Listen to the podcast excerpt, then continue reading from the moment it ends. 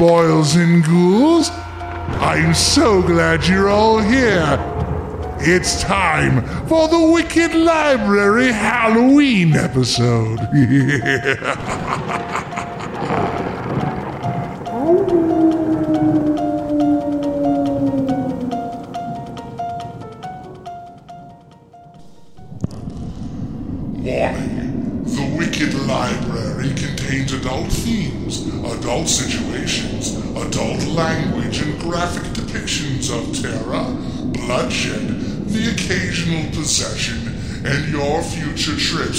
psychiatrist, so he or she can assure you it's only a story.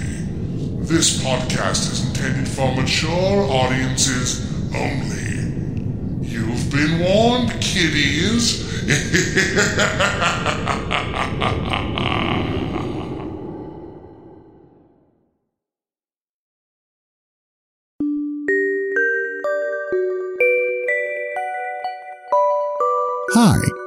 Nelson Pyles from Society 13 and the creator of The Wicked Library.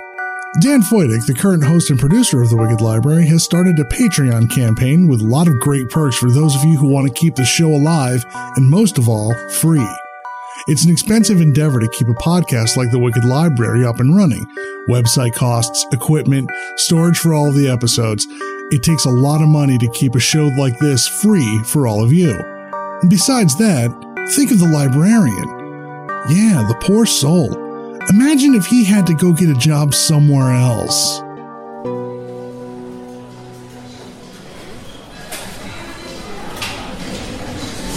Hey, new guy, come here. We got a complaint. Hello, kid. Uh, I mean, Steve. This guy ordered chicken fingers. What the hell are these? Oh, chicken fingers. I thought you said children's fingers. I always have a few of those on hand. Get it? Oh, you're fired. oh, oh well. Guess it's back to the DMV. And stop laughing like that. It's spooky. Promise? So, if you want to help your favorite podcast, and especially to keep the librarian off the streets, go to www.patreon.com backslash wicked library. And thank you for your support.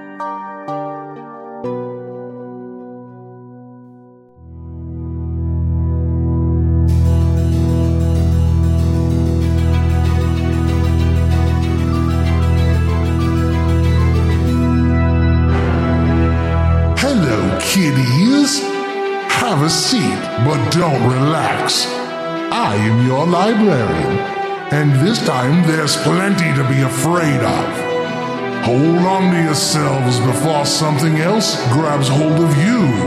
Don't worry about the lights.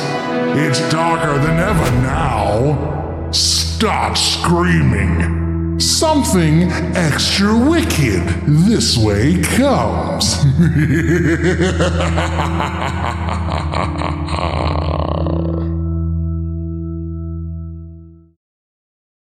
So, welcome to the Wicked Library annual Halloween episode. Which one is this? I don't even remember. This, uh, well, I- I will take part of the blame in not being able to log the because the way the seasons used to go, it would be like you know, season one had a Halloween episode, and then I went almost immediately into season two, hmm and then there was no Halloween episode for season two because I cut it off right before going into season three, which had a Halloween episode. I think I'm not. I'm. I'm honestly. Uh, there was something that got screwed up where season three had ten episodes, and then and then I had to start at season four. Uh, that's a long story that I don't want to embarrass anyone, but it wasn't my fault. I swear to God. Well, this season has two Halloween episodes Indeed. because we did the live. We did the last two live.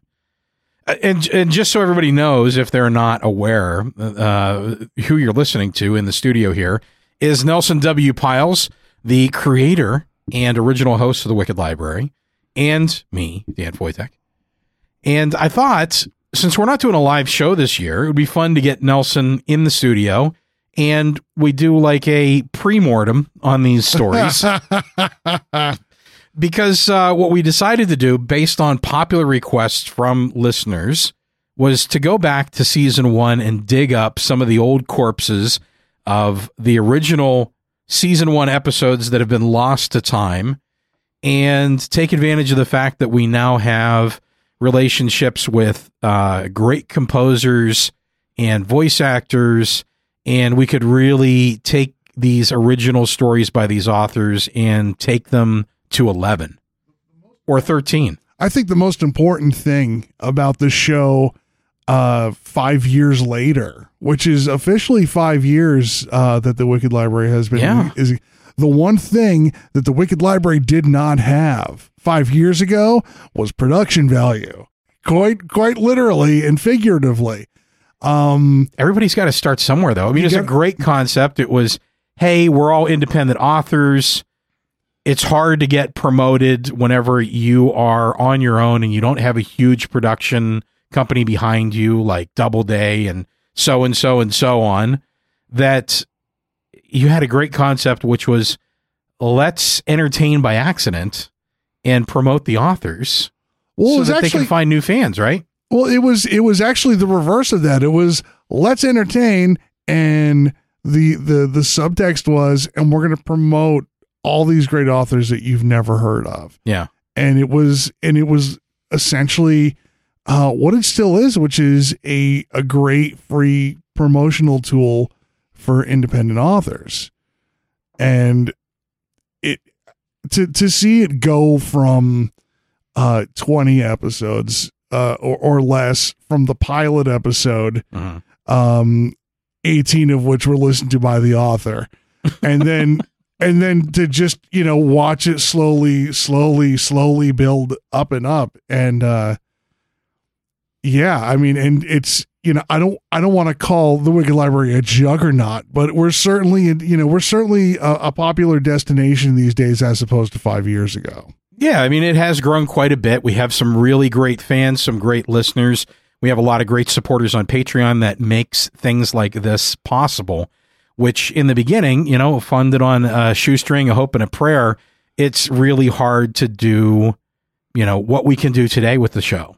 yeah And that is thanks to you, the listeners, and thanks especially to you, the Patreon supporters, that are you know allows us to put together a show like this and to do something really special in thanks to you and in thanks to the authors.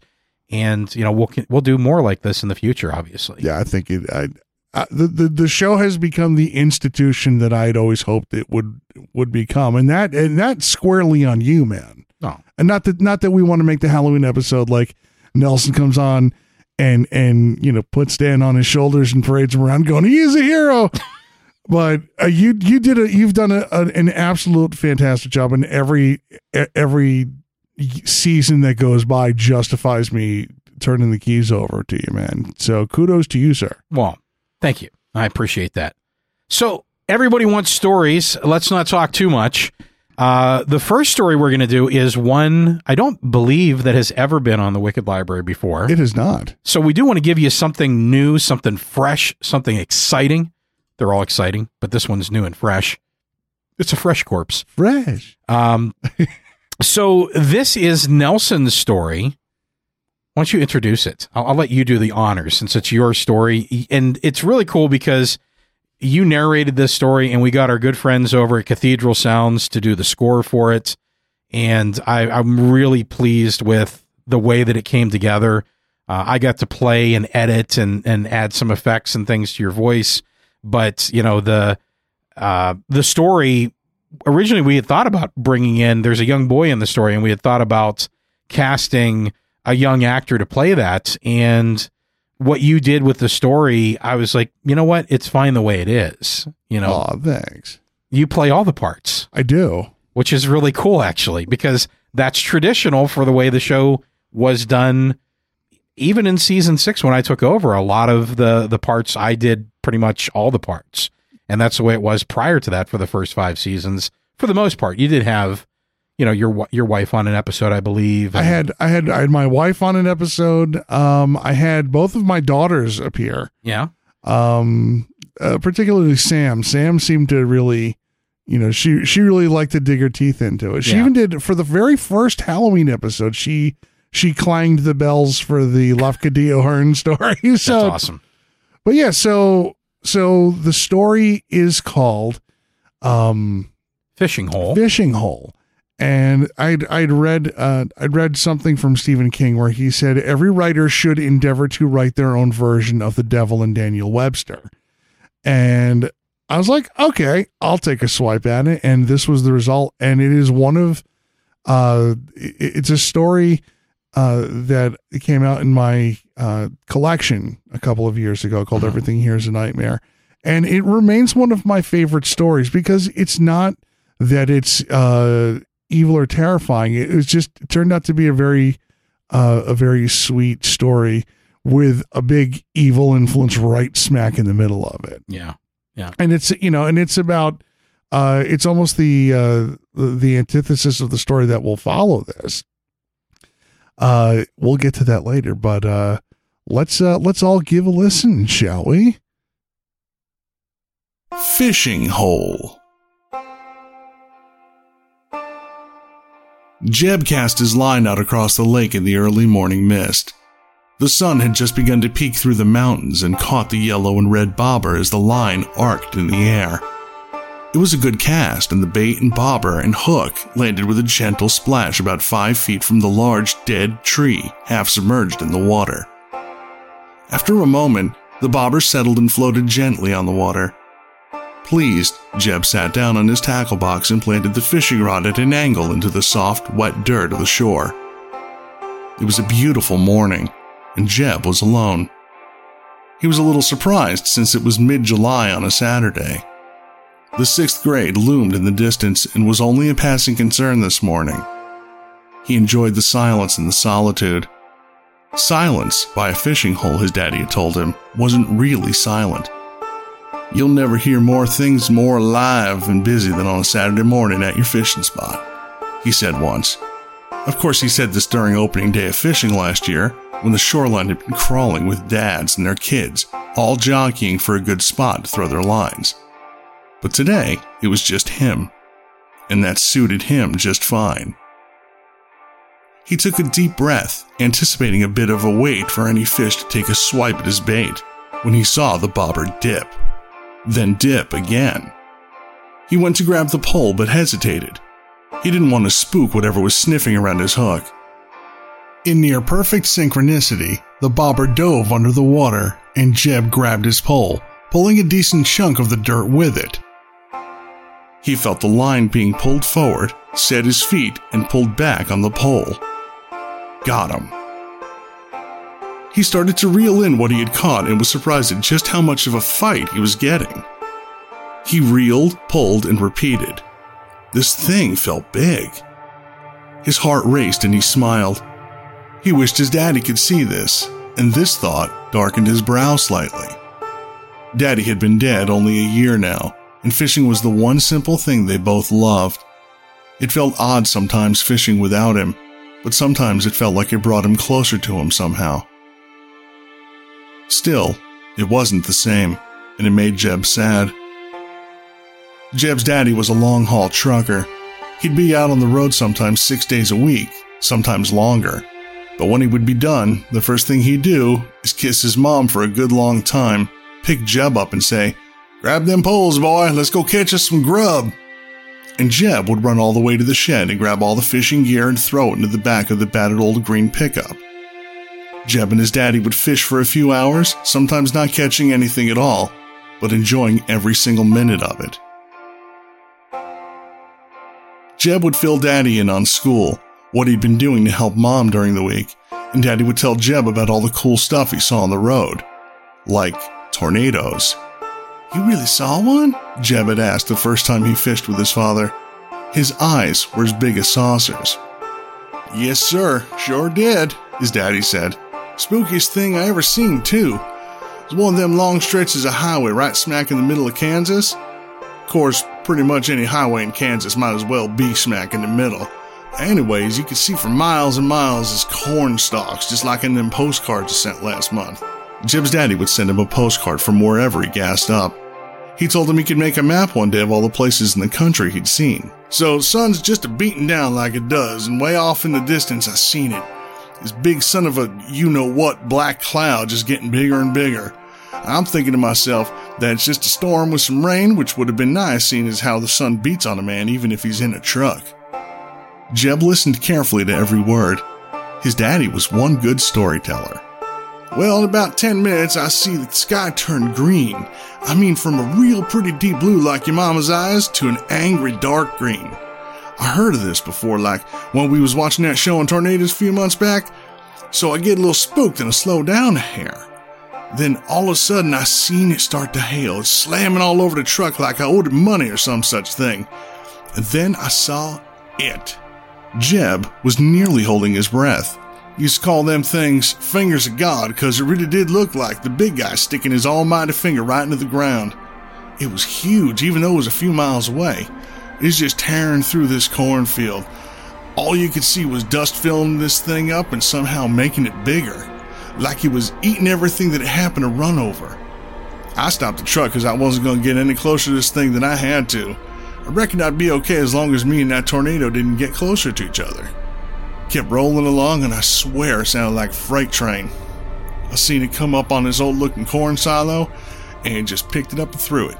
His daddy looked at him and smiled. It's pretty spooky, son. I can't believe you was scared, Daddy, Jeb had said when he was able to breathe again. You ain't scared of nothing. His daddy chuckled a little and put his arm around his son. Well, Jebediah, I reckon there are about only three things that spook me in this here world. Making your mama mad's one. Not getting home to fish with my boys the other. Nowadays, tornadoes. He looked his son in the eye. I don't know that I'm scared of some wind finger. Jeb laughed and hugged his daddy's torso. You just remember one thing, son.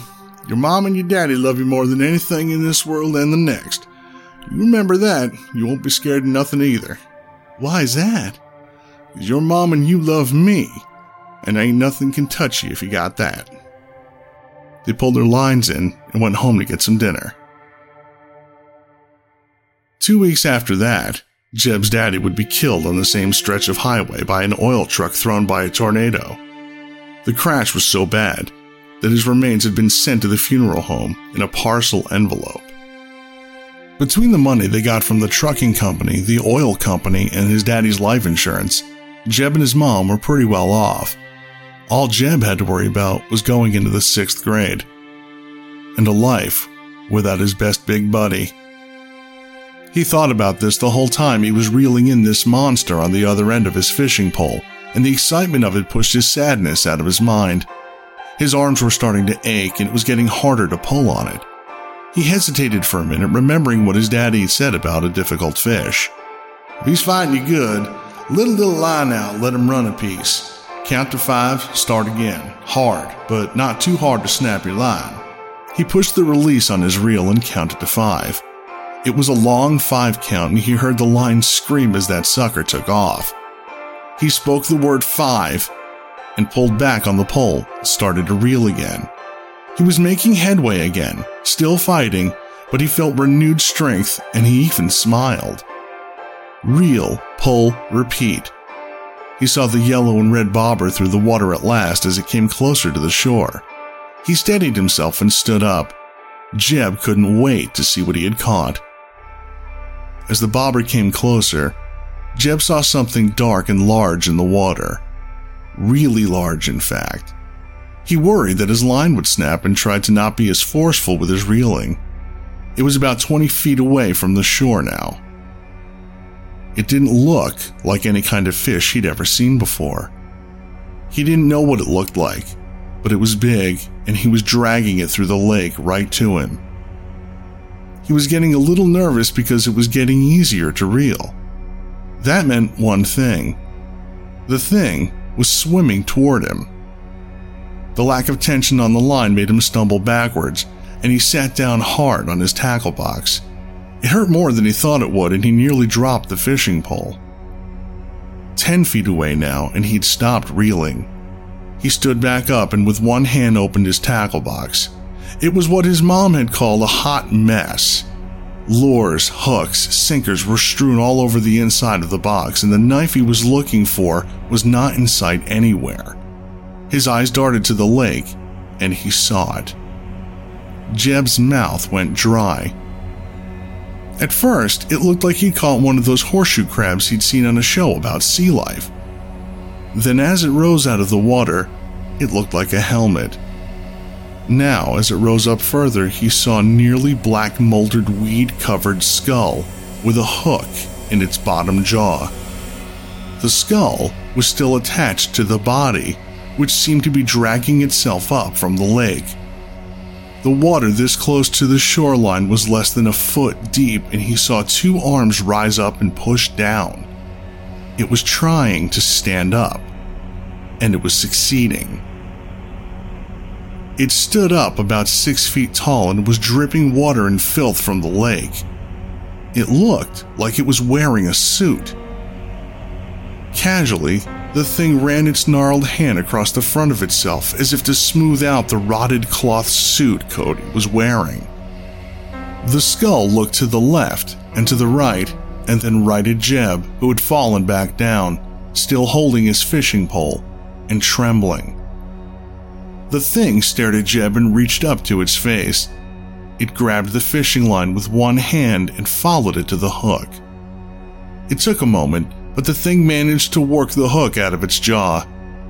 There was still a chunk of bait on it, which the thing bit into and tossed the hook aside.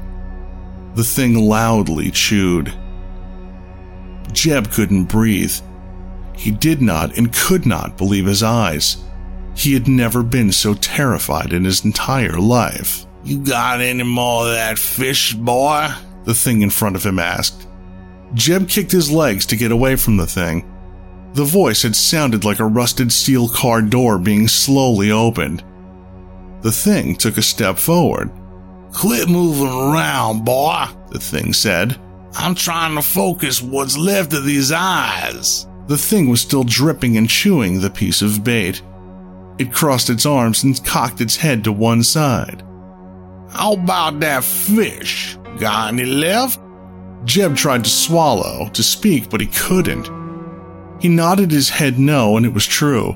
He'd only brought the one chunk of fish because he didn't expect to be out that long. Shame, the thing said.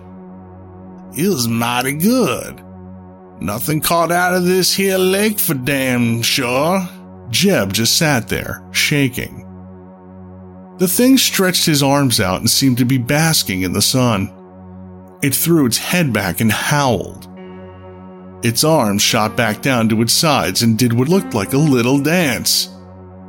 Boy, howdy, that feels so damn good.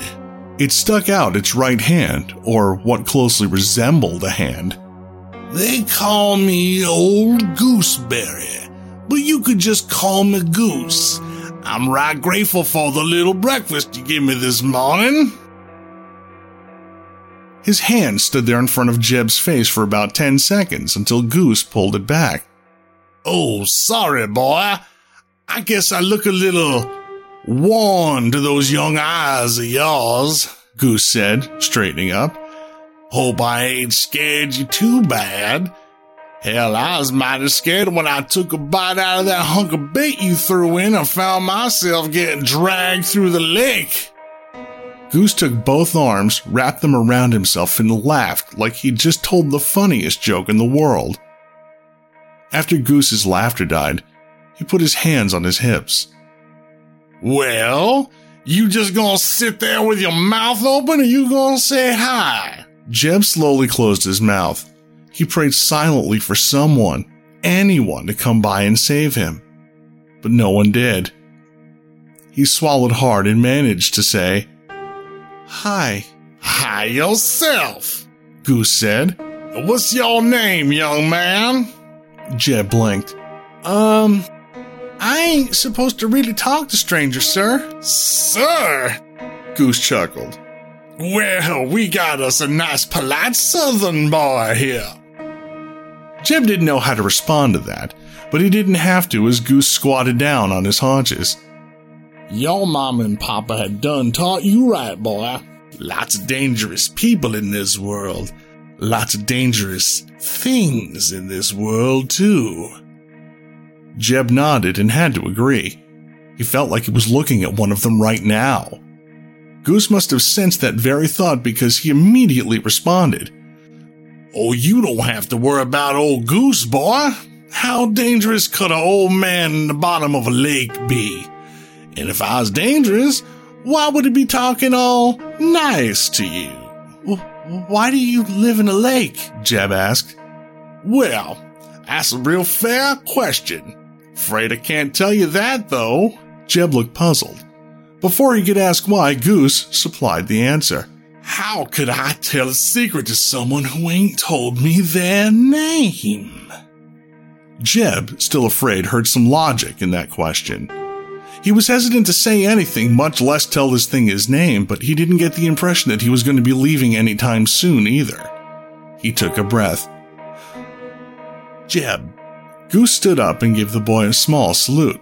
A pleasure to make your acquaintance, young Master Jeb, Goose said. Can I help you up, Jeb? You sure do look uncomfortable sitting there in the dirt. Jeb looked down and saw he was still sitting in the dirt. He pushed himself up and stood on steadier feet than he thought he had under him. He slapped the back of his cut off shorts, getting the dirt off of them. He looked at Goose, who was simply standing there, like he'd been there all day. There you are, Goose said, looking him up and down. Gonna be a tall drink of water, I'm sure, when you're grown. Jeb looked back at him and saw just how big Goose seemed to be. The sun was directly behind Goose, and Jeb couldn't really see his face, which he considered a good thing. Well, now, you wanted to know how it is I come to be living in this here lake. And now that we're all friendly, I feel much better about telling you all about it. Goose turned toward the lake and again stretched his arms out as if he were going to preach. He spoke with his back to Jeb. A very long time ago, I was a young man with dreams and ambitions, just like anybody else in this world. I had visions of a world that was good and just and right. And one day, it was all ripped from me. His hands turned into fists. Just torn, torn right out of my hands and I come to this lake right here and I screamed across the water right to the heavens, Why have you done me so wrong?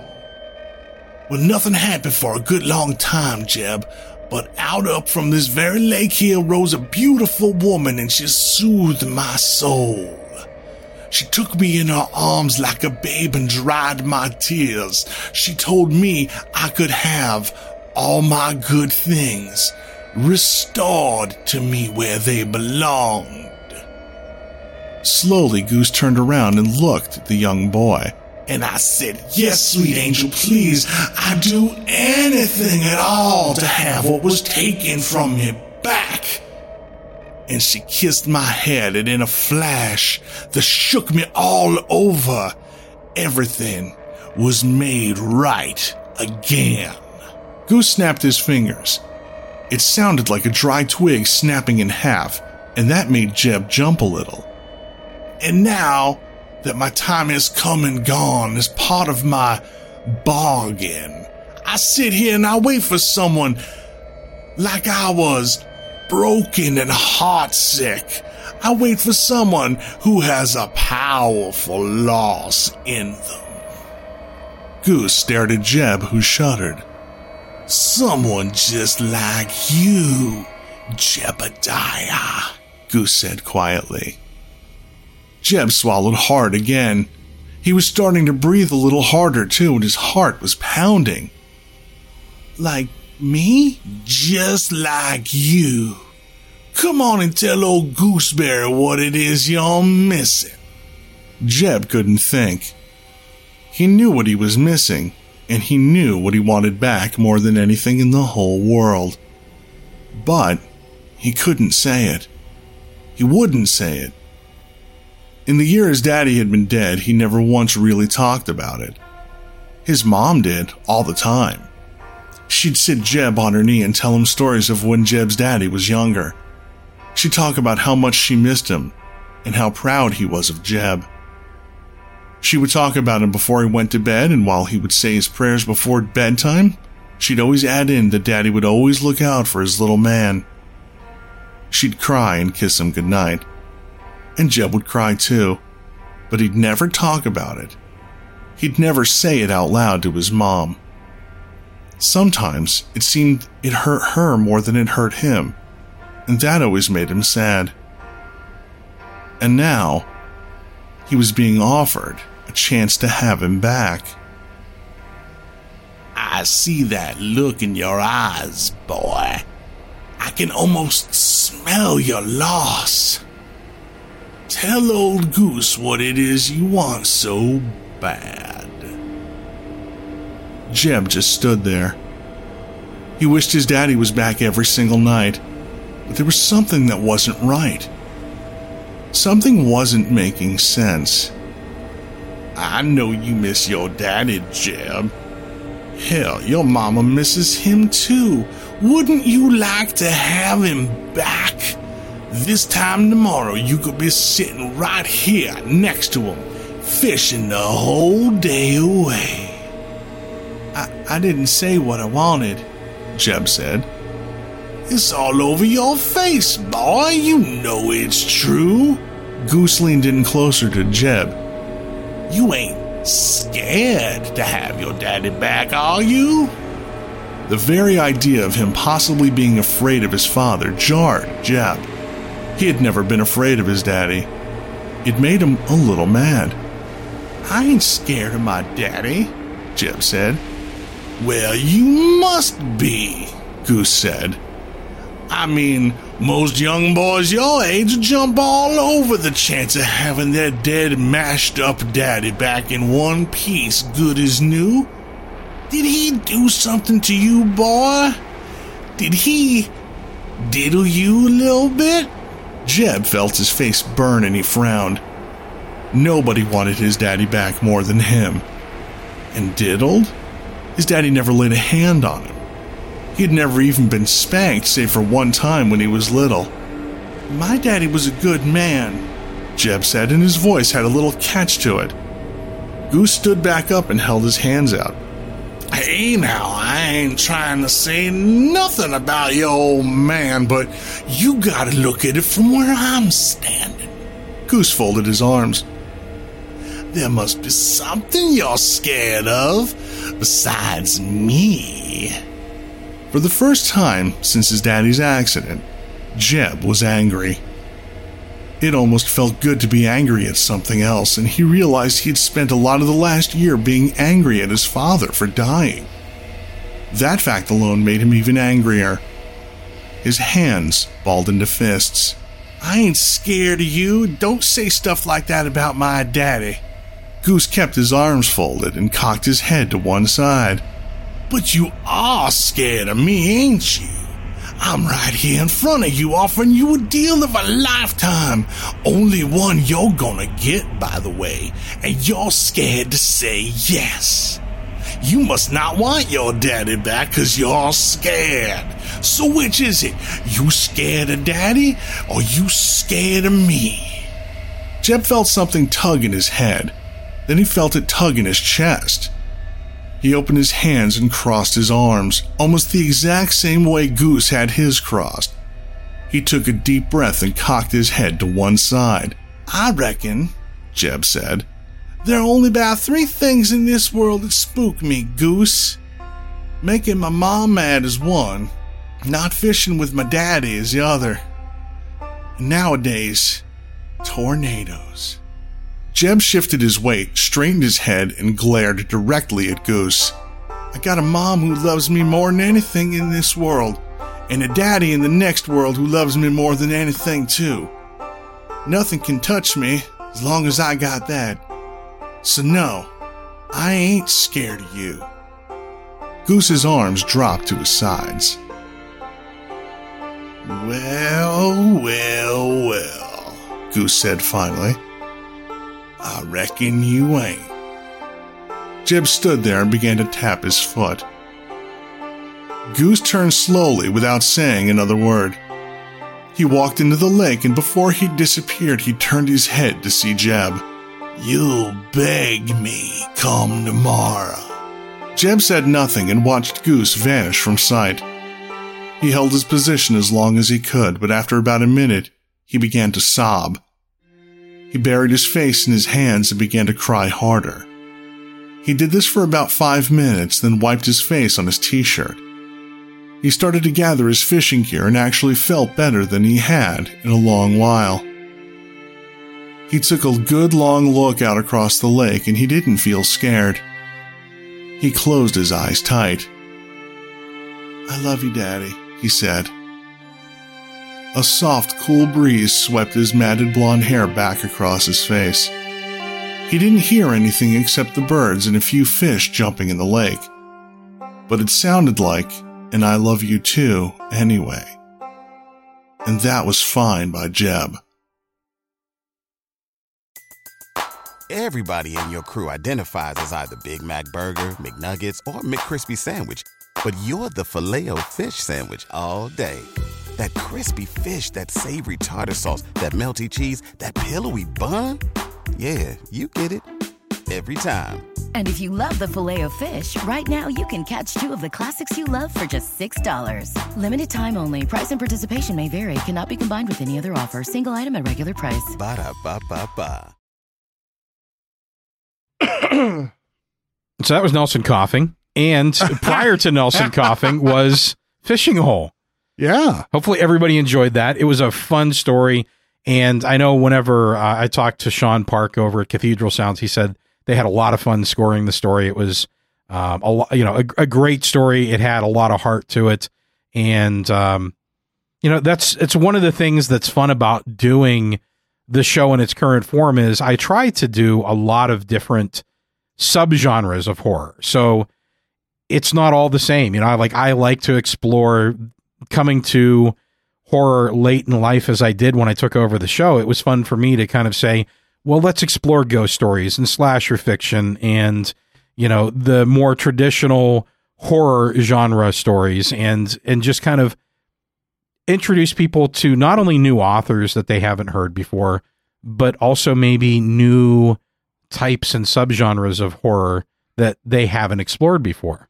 Absolutely. And and and there's the great thing coming in from my end is there are a lot of authors that, you know, I you know, it I like it when something is familiar familiar and new to me as well. I mean, I you know, I knew I was familiar with all of the authors during the during my tenure as the host. So it's kind of nice to like come back home and see what's going on. Oh, there's all these new members of the family. Yeah. Like uh Brooklyn Wara and uh Gwendolyn Kiste and you know, just really uh diverse uh cacophony of different types of wicked Yes. essentially. Absolutely.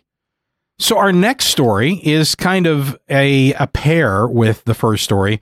There's some similarities. There's water involved. Indeed. Uh, there's a father involved.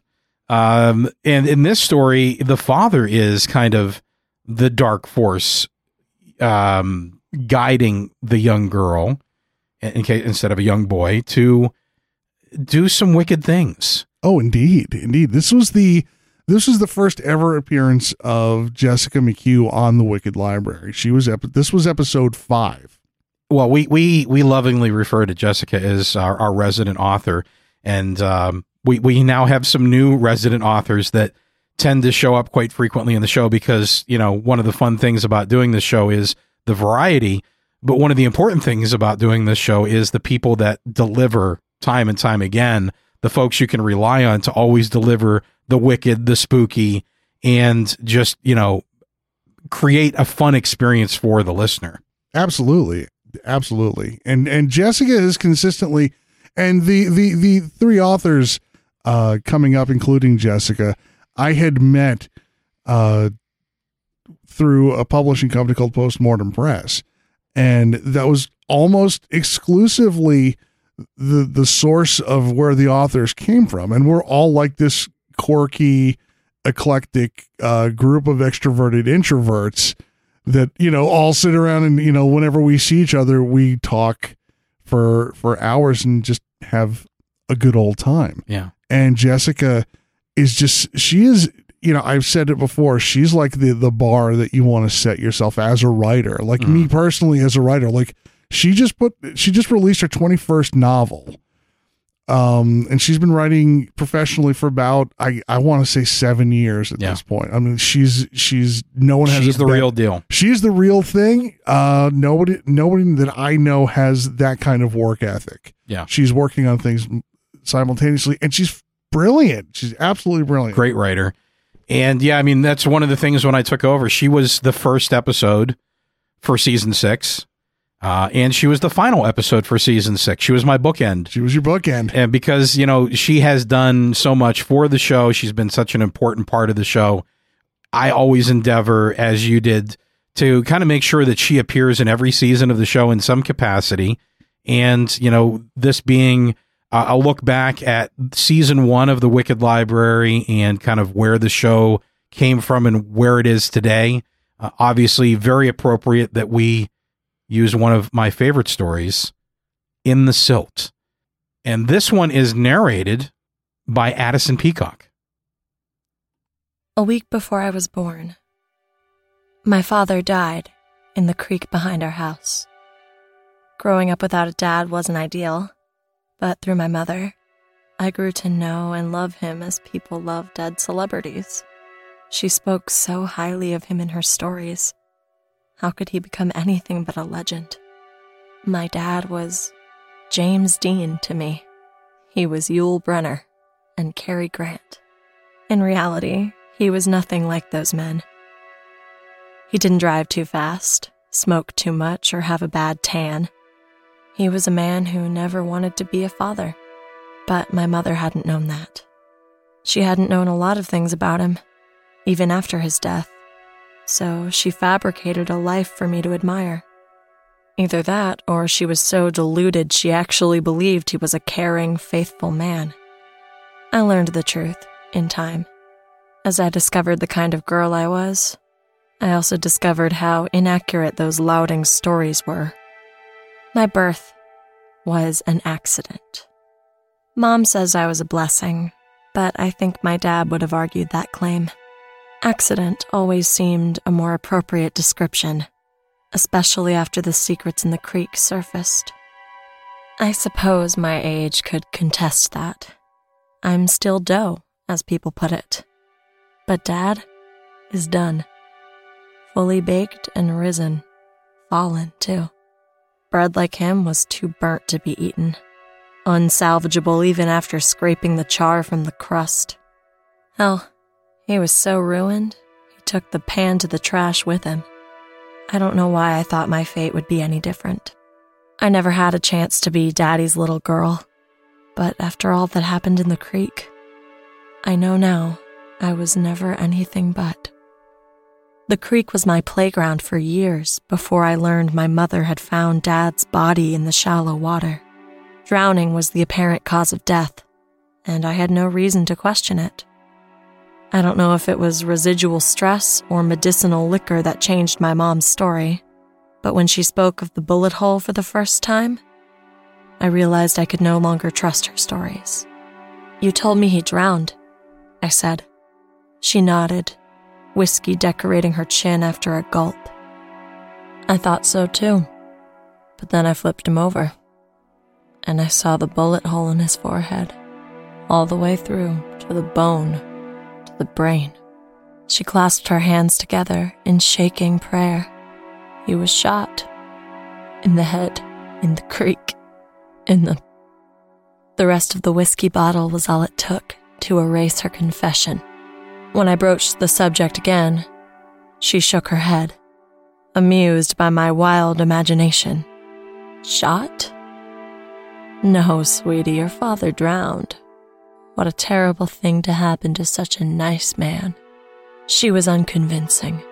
When she trembled, when she paled, when she spoke about the bloody tunnel in my father's forehead, then she was easy to believe. You'd think I wouldn't want to visit the creek after that. Not to play, anyway. But I was more compelled. Instead of strolling through or splashing in the stream, I dug into the silt. I lifted the rocks, uncovering creatures that breathed the same water that took my father's last breath. Holding them, I felt like I was holding him. The cold slap of minnow fins, was that how he would have felt in the water? Frozen hands lifting me onto a sled? The snap of a crayfish claw, was that how he would have punished me? A strike that came from a place of protection and love? Would he have been as smooth as the stones? As loud as the stream? Would he have chided or championed my delight in piercing the water's surface, pretending I submerged more than my hands? The creatures seemed to share my delight, urging me to fill my palms with something that would struggle beneath them. The more I did it, the more I wondered. Could those creek dwellers be pieces of the soul my father left behind? Surely his last breath had to have done more than bubble. My mother didn't enjoy that theory. She called it morbid fascination. Her lip curled in disgust. Don't you think there's some kind of life after death? I asked her. You are his life after death, darling. It would be bad to dig any deeper than that. I agreed not to mention it again, but I couldn't agree that it was bad. The deeper I delved into the silt, the closer I felt to him I had a father in the creek. I felt him. I even heard him, as clear as water rushing through reeds. As I stood on the shore, he sang to me. He calmed me and showed a father's concern. Take, Take off, off, your socks, sweet girl. girl. You, you don't, don't want to ruin them. them. I thought I needed to be close to the water to hear him. But one day, a day that changed my life, I heard his voice from the crabapple grove on the hill. He sounded an alarm from the creek that sent me flying between the trees and down the hill, where a boy's presence stole the air from my lungs. He was in the water, throwing my rocks, crushing my crayfish, and stomping his fat feet through my father's shrieking memory. It was wrong of him. He didn't know it but ignorance didn't stop me from making him scream. Luckily, the water silenced him nicely. He wasn't smart enough to fear me until his hair was knotted in my fist. By that time, it was too late. He should have been able to overpower me, but my father's encouragement summoned the strength I needed to push him to his knees and force his face under water. I'd twisted my fingers into the silt many times, but that was the first time I'd smashed teeth and bone into the riverbed. At that moment, with the wriggling boy in my fatal grasp, I knew I could live a century of life and never love anything so deeply. My father's alarm turned to fanfare, and his pride in me swelled in every bubble of the boy's waning breath. I was eager to watch the intruder fade beneath my fingers, but after digging my other hand into the silt, a tickling sensation distracted me. I released the boy's head, and he fell backwards, coughing up gritty water. I didn't pay attention to his flight from the creek, too captivated by the pearl earring that had tickled my palm. Unearthing it through ribbons of red water, I crinkled my nose in curiosity. Who did it belong to? Why was it inside my father's belly? How long had it been there, waiting? No one believed the boy's story of my assault. Why would they? I was always so calm, so quiet. Like Dad, my mom often said. But he wasn't quiet to me, as if trumpeting my gumption. His volume increased when I plucked three more earrings from the creek. After my father offered me no explanation, I brought the jewelry to my mother. I'd never seen someone burst into such sudden tears. She tore the earrings out of my hand and hurled them across the room, screaming a name, followed by a string of profanities. She took a few shots of whiskey and shook herself like a wet dog. Staring at the earrings on the floor, she appeared to pray for the laser vision to incinerate them. Where did they come from? I asked her. She shuddered a sigh. Felicia Moore. Who's Felicia Moore? Oh, she whispered. She's the one who killed your father. When I asked how my father knew her, I expected more tears, but she clenched every muscle, and her jaw moved as if being pried open by a vice. Then, six words creaked out. I imagine they had an affair. I urged her on, but all at once she softened, smiling as she explained that, despite some indiscretions, my father's conscience wouldn't allow him to cheat on her for long. She laid it on too thick for the story to be more than a mask for the sad truth. But the internet had no need for masks. It was as blunt and encouraging as my father, revealing Felicia Moore's address with little difficulty. As it turned out, she didn't live far from my house. The next day, I rode my bike across town to find the woman who'd had an affair with my father and couldn't keep her jewelry out of my creek. As I waited for her, I chipped away at the paint on her shed. It calmed me, reminding me of digging at the silt in the creek, peeling back the layers to get closer to the golden innards. The young girl on her property was no doubt surprising when she arrived home, but her shock was tenfold when I opened my jewelry filled palm. She blanched so completely, her green irises paled. She didn't have to ask me who I was or why I was there. She just opened her door, told me to take a seat, and brought me a glass of iced tea. Over the next hour, I heard the whole story. From the moment Felicia first laid eyes on my father to the last one, to minutes after she'd shot him dead. I expected the story of an affair gone wrong, a tale of a jealous mistress, a man trying to be devoted, and my mother caught in the middle. But what I got was worse. Before my father died in our backyard creek, he had a certain appetite he couldn't drown. An appetite for women, mostly. Felicia Moore made that part very clear. But the other aspect of his appetite took her a few tries to clarify. He'd take me to the creek, she whispered. Not right away. It took a little while to convince me, the others too, I think. But in the end, he always got his way, even after I knew what waited for me at the creek. I followed him down there like a lovesick puppy, like a stupid goddamn dog. I assume it was the same for the others. It was obvious she didn't want to tell me the truth, but it was also obvious that she wanted me to know it. I couldn't suppress my building excitement. Talking about the creek cemented my grin, which appeared to make Felicia more uneasy. She told me the rest bluntly, to shock me out of my smile, I suppose. But it didn't work. I stayed serene as she described my father bending her over the stream and his instructions to hold her breath, even when she spoke of him pushing her head under water while they had intercourse. I didn't crack. I hated doing it, she said, but I loved him. I wanted to make him happy. But sometimes he went too far. He held my head down too long. He scraped my face against the rocks. He got violent. I nodded calmly, which frightened her more. Soon after, she told me to leave. But why did you shoot him? I asked as she ushered me out. She made sure I'd understood everything she'd said. Again, I nodded calmly. May God have mercy on your soul, she whispered, pushed me outside, and locked the door.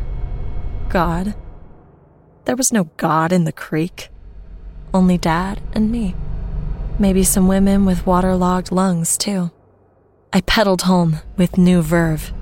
I needed to get to the stream and ask my father if everything Felicia Moore had said was true, even if I already knew it in my bones. She'd articulated what I'd felt when the boy had struggled beneath me. And if that desire was in me, it had to have been in Daddy, too. There was so much power in the act, so much passion. It was no wonder he hadn't tried to contain his beautiful violence. Felicia Moore hadn't understood. I doubted any of his women had. But I did. And the more I contemplated, the more I thought maybe God does exist in the creek. Maybe desire lords us all. Many people disagreed with me, notably the handful of boys who died while I honed my skills. They never reached perfection, unfortunately. While my mind was just as destructive as my father's, I didn't have the practice in coercing my partners to play by my rules and keep their mouths shut. And when the occasional accident occurred, I didn't have the know how to hide it. It was one of those times a girl really needed her father around. I exercised my desire as best I could, but I couldn't hide my mistakes forever. Missing persons reports piled up before anyone found the bodies in the backwoods. But when Felicia Moore caught wind of the disappearances, she submitted a report about our conversation. It sent the officers straight to my door. My mother battled them at first, but after she heard Felicia's testimony, she had no choice but to believe. After that, the bullet wound was never left out of her husband's history nor the many women he brought to the house. She sold me up the river, allowing the police to tear our property apart. They found more than enough evidence in the silt, but they continued into the woods, sealing my fate with the shallow graves. That was the end for me. It wasn't the loss of freedom I feared, or admitting my sick desires to the world. I just didn't want to be a disappointment to my father. I hadn't tasted half of his fun, and it was already over. Many condemnations fell upon me after my arrest, but I shrugged them off because I expected a certain defense to crawl from the creek and avow my innocence. To declare between the waves of judgment, she is her father's daughter. She is not to blame. But my father didn't speak on my behalf. I was carrion before a murder of crows, and I felt him watching. From the safety of our stream, he laughed at me. You are no daughter of mine. No daughter of mine would get caught. I despised him. The creek, too. I longed to drain the water, pull up the rocks, and watch every minnow drown in oxygen. It was their fault. They'd turned an inkling of compulsion into a full blown psychosis. True, it was a psychosis I treasured, but that didn't dull my anger nor did it comfort my poor mother sitting in the courtroom, listening to the truth about her only child. No one was surprised that she fell along with the verdict. One hour after I was committed for my crimes, my mother died in the creek behind our house. It would have been quicker for her to go with a bullet like my dad, but I suppose she wanted to know what it felt like to be loved in the water, like he had loved so many others. After her death, my anger with my father faded. I no longer wished to punish him for his silence. As another soul trapped in the creek, I figured Mom would do it for me. I even thought that her revenge on him would free me from my unhealthy compulsions. But after many months in the hospital waiting for my cravings to subside, I realized she couldn't help me either. I still desired the creek. But with such sturdy walls keeping me captive, how could I ever think to see that place again? Over the years, the walls of the asylum have lost their stability. They seem like illusions these days, the creek in disguise.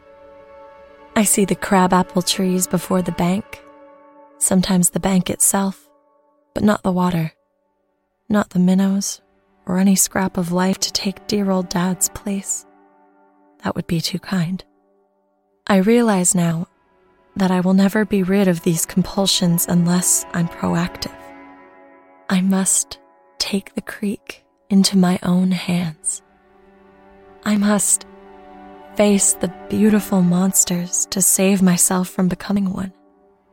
I must dip my face into the water and breathe deep. Even in musing, I am almost there. I smell the stream. I feel soothing splashes and hear my father's voice burbling beyond the bank. No one believes me when I say how close it is, but they will. I'll show the next orderly who comes in just how close my creek can be. I'll show him the water. I'll show him the silt. I'll introduce him to Dad.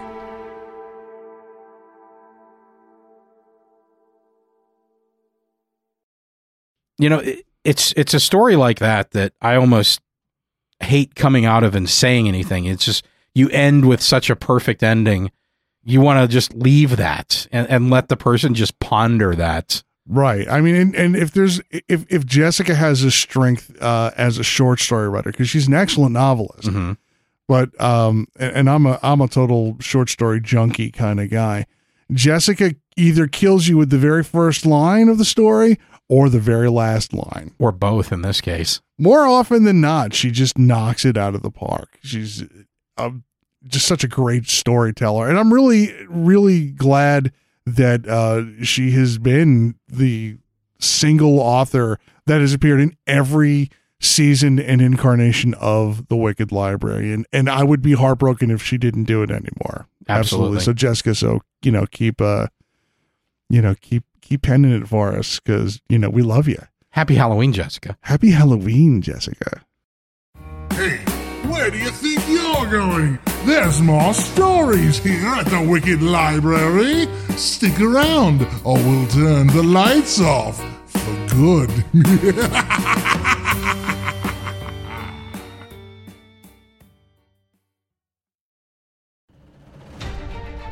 Hey there! Do you like legends, myths, and whiskey? Or maybe just one of those things? Then you should listen to the Legends, Myths, and Whiskey podcast. For more information, head over to legendsmythsandwhiskey.com.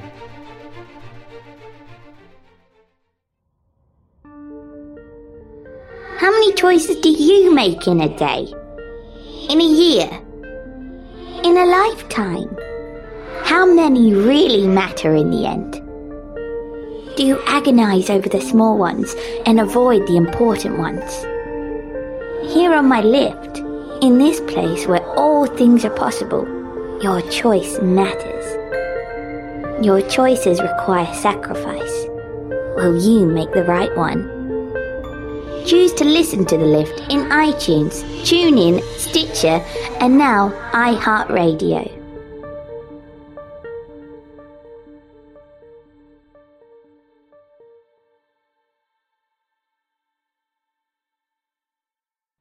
So now I want to move into another story that's from season one. All these stories are from season one, except for the very first one. But another story from season one by Paul Anderson, Love Song for the Rejected. So why don't you talk a little bit about like why you picked this one originally? What it's it's kind of a very sweet, sad. I mean, it's it's there's an emotional impact. It's not just horror. It's it's it's tragic. Very much so. I mean, I don't want to spoil the story before people hear it, but you're in for a ride, kiddies. You are. Um, the the story attracted me the first time I read it. And I had been trying to get Paul on the show for for quite a few episodes. I mean, I was mining all of the people that I knew or barely knew to to give shows uh, to give stories to the show. Mhm. And when it when it came to Paul's turn, he's like, "Well, try this story," and he sent me the story, and I read it, and I, it was just an emotional wallop. Yeah. I'm like, this is th- this story is amazing, and it was the first. I, I think the first episode, almost at the end of season one. It was like if if there's going to be any uh huge moment for season one, other than getting more than twenty people to listen to it, it would be this episode. And I, it was the first one where I really kind of upgraded intentionally my my production skills and you know and i i used music to emphasize it. Um and it's just such a powerful story. It still is. It's still one of my favorite episodes of all seven seasons of the show. It's just such a good story. And and nico and addison just emotionally wring you out by the end of this story the score is is phenomenal Yeah, and we have my white whale in this story, my favorite narrator, my favorite voice, Mike DelGaudio. Um, I met Mike whenever I was at the No Sleep New York. They're, they did a tour, obviously, and one of the one of their destination, their stops was in New York. I was up there with uh, the hosts of the Ninth Story podcast, Jeanette and Alex, and I got to meet the cast and I got to meet Mike, and um, I was so nervous about asking Mike to narrate a story for the show, which you know, I mean, the show's done extremely well. We have a lot of listeners, but it it just it's one of those things where like even even whenever you're making something that other people love and we get a lot of great feedback for the show. It's we all have people that we're fans of too. Oh, And, absolutely. You know, it's you know, not only is is it great that we were able to get Paul Anderson to agree to let us redo this story because I'm a fan of Paul's work, but to be able to get Mike DelGaudio to be the the lead narrator and, and handle the male vocals on this, and then also have you know Nico score it and Addison handle the uh, the female vocals. This was something that uh, it was really special when it came together, and you know I hope that Paul enjoys the final result. Oh, I kind of as a tribute to you know you and I both being fans of his work. Absolutely. And then there's that trigger word again. You'll get it later, kids.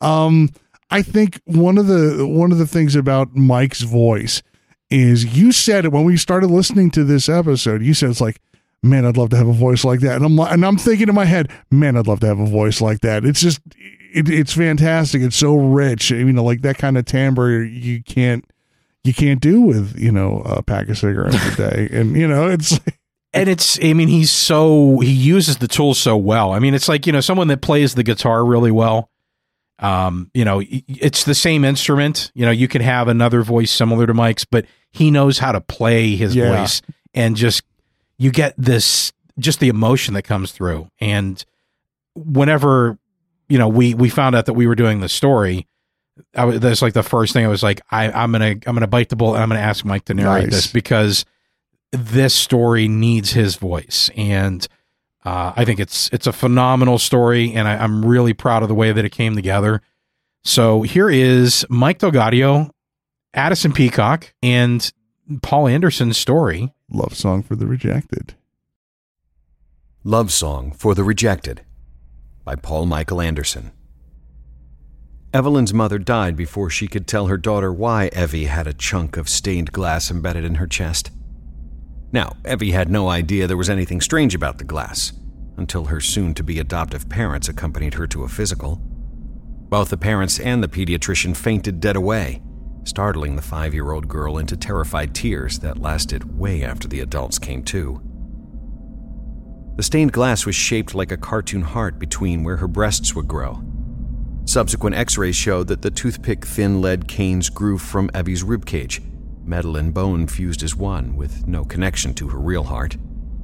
The fingernail sized panes of glass were red, orange, yellow, green, blue, indigo, and violet, arranged randomly and much harder than regular glass.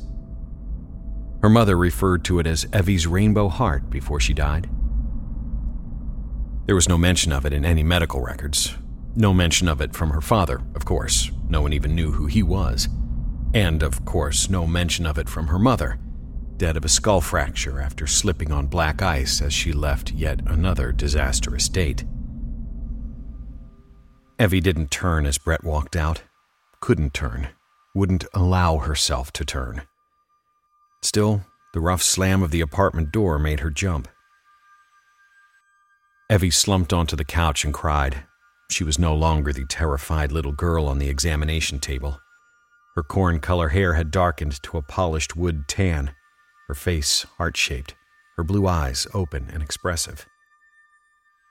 Evelyn Starling, 26, with a body and personality that drew a lot of attention. Copy editor at Siegel Publishing, living in one of Hathaway's nicer neighborhoods. Heartbroken. Again. She grabbed a Kleenex from the box on the coffee table and blew her nose. It disgusted her. Not the loud foghorn leghorn honk, but how routine all this felt, How is it not routine? she thought, standing up. This is not the first rodeo bull that's trampled you flat. Too true. Brett. Another link in a long chain of men who offered vague reasons like, it's not you, it's me. while trying to avoid her eyes as much as humanly possible. She swore if she heard that damn reason again, she'd scream until she passed out. Her hand went to her chest. Might as well see the damage now. She moved into her bathroom and, flicking on the light, faced the mirror. Thank God she'd worn waterproof mascara. Her eyes were moist and puffy. The face that lures men in and drives them away, she thought bitterly, shrugging off the burgundy boyfriend jacket and dropped it onto the toilet seat. She wore a silk white white tank top underneath. Up close, she could see the upper rim of the latex prosthetic appliance that covered her heart. She pulled the tank top off, slowly, then her bra. She paused a moment, studying the latex appliance. It bothered her that she had to work herself up for this, she gripped the upper edge of the appliance and pulled, feeling the brief tug as the glue came away. Putting the cover down on the edge of the sink, she forced herself to look at her rainbow heart. Each piece of glass was now black. Evie gripped the edges of the sink. What little color had been there this morning, the barest hint of blue in the left curve, the cherry core, was now gone, blackened. She'd feared this day since she was 16 when the darkening began, but now she wasn't sure how she was supposed to feel. She didn't feel meaner or colder or indifferent. Her rainbow heart had gone black. Stop the presses. The end of the rainbow, she thought. The stained glass formerly known as my rainbow heart. She was starting to smile when the pain struck. What felt like a wooden stake skewered her through the glass like a bug. She gasped and shuddered, squeezing her eyes closed. Instead of seeing darkness, she saw the palest blue pulsing like starbursts behind her eyelids, near blinding in their brilliance. Her revenge, a rough, guttural voice in her head whispered, barely audible. It's coming. The pain faded, faded, disappeared, leaving behind a tingle in her flesh. Panting, she opened her tear swollen eyes. Behind her, in the mirror, a black amorphous shadow, humanoid in the vaguest sense of the word, towered over her. She spun. Nothing but her shadow, thrown by the lights above the mirror. She let out a shaky breath, her hand going to the stained glass. It was warm. For all her laudable attributes physically stunning, emotionally open, mentally capable Evie was tragic when it came to love. She had 10 years of bad luck, starting when she was 16 and slept with Michael Retker. Oh, yes, she knew all the names, all the events, and she ran through them in her head on lonely nights when sleep wouldn't come. She'd dated previously, even fooled around a bit, but Michael was the first.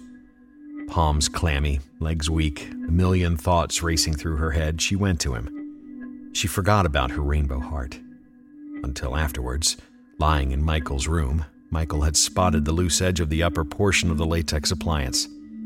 Hey, what's this? he asked. It was the feel of his fingers on her appliance rather than his voice that jolted her awake. She recoiled, trying to block him, and the movement aided rather than slowed Michael from pulling the cover off. The moment hung, waiting. The sunlight from the window glistened off the stained glass. Michael, frozen with what looked like a chunk of pale flesh in his hand, Evie, mortified, covering her chest. His eyes bounced back and forth from her chest to her horrified expression. What? He looked at the appliance in his hand. What? What? Realization dawned in his eyes. What the hell?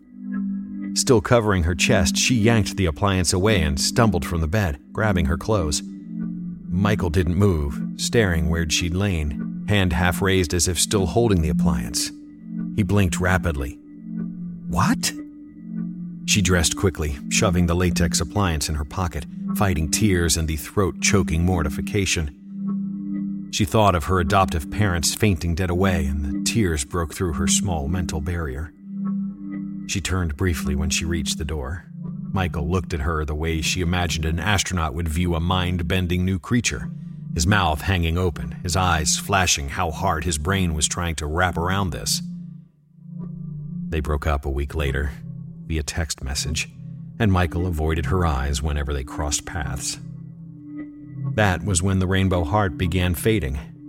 She switched to a stronger glue and never let that happen again. Daniel McLaughlin, senior year, he never saw the rainbow heart, but he was gone after three months. Russell McDermott, her freshman year of college. Greg Andrews, while she did her internship at Putnam in New York City. Kyle Marston, her first year after college. The list went on and on. None harmed her, none controlled her.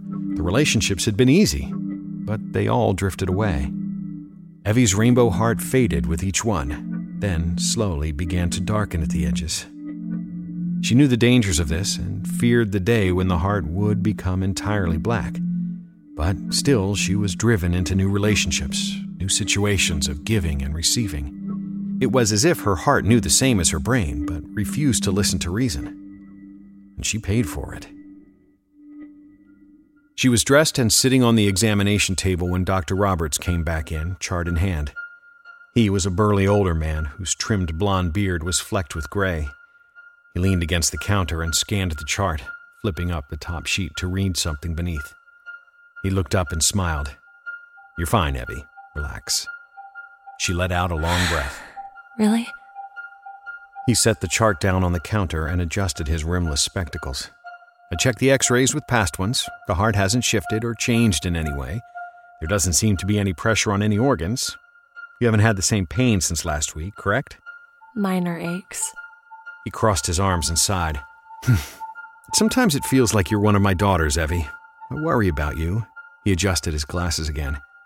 Anyway, I can't explain why the glass went black, or the pain. He straightened. You have pain like you did before. You see me immediately. Otherwise, let's circle back here in a month. Jeannie at the front will make the appointment. So, nothing weird at all? He cleared his throat and checked the chart.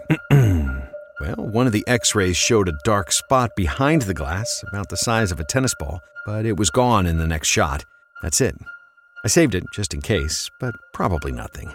He smiled warmly towards her. Nothing serious. Her breathing was the only sound in the dark apartment. In Evie's bedroom, the glow of the street lamps outside and her digital alarm clock provided minimal light. Evie lay on her back, topless and asleep in the center of her double.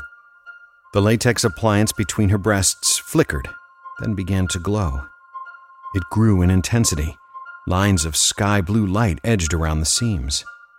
Evie, still asleep, grimaced and moaned. It came from her mouth, but sounded like the grunt of a great animal. After a while, it dimmed, then went out. She felt a twinge in her chest when the new mailroom clerk with the easy, self conscious smile passed her glass wall office. She looked away, clenching her fists to either side of her computer keyboard. Three weeks since Brett walked out in the first burst of pain, and already? She shook her head. She'd seen the mail clerk twice so far this week, delivering packages throughout the department, his hair the same color as hers and indifferently tousled, and that easy, self conscious smile.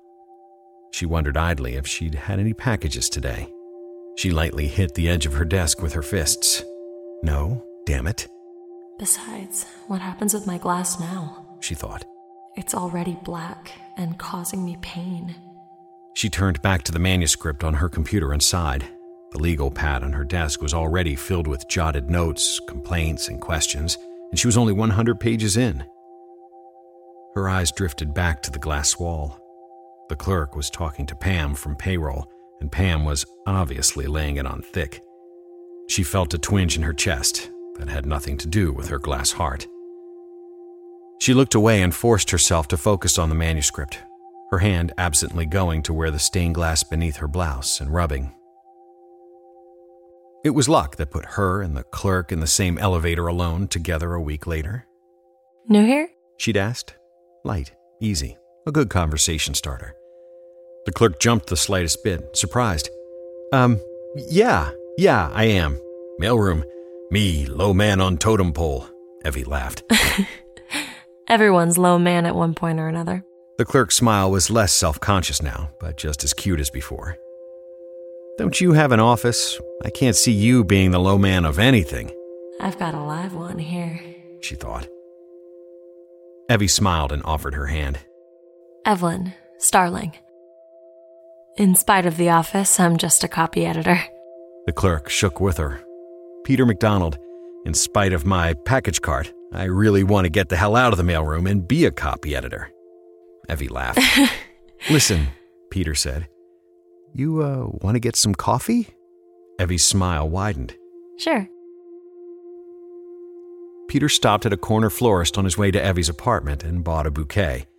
It was cliche and done a thousand times, but the urge overcame him, and Peter often followed his urges. Walking down the well lit avenue, he checked the address Evie had given him on the back of her card. Not far. It was 10 after 6, and they'd have plenty of time to make their reservations. Dinner, of course, another cliche and done a thousand times thing. The street was lined with bright shops and boutiques. Couples young and old walked, enjoying the cool October evening as the sun sank, staining the sky purple. This was his first time really walking through Hathaway since moving here, and he found he liked it, almost as much as he liked Evie. She was easy to talk to. He found himself revealing things that he never would have revealed to someone he'd just met, such as the fear that crawled up his throat his first night here.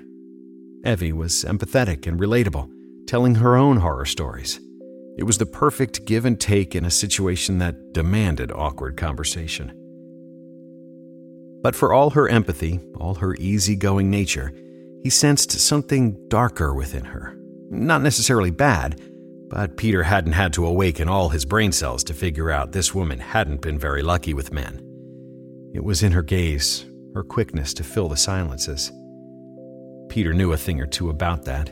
Past girlfriends who'd been kind called him a hopeless romantic. The not so kind called him a loser. With a spring in his step, Peter went to the stoop and pressed the buzzer for Evie's apartment.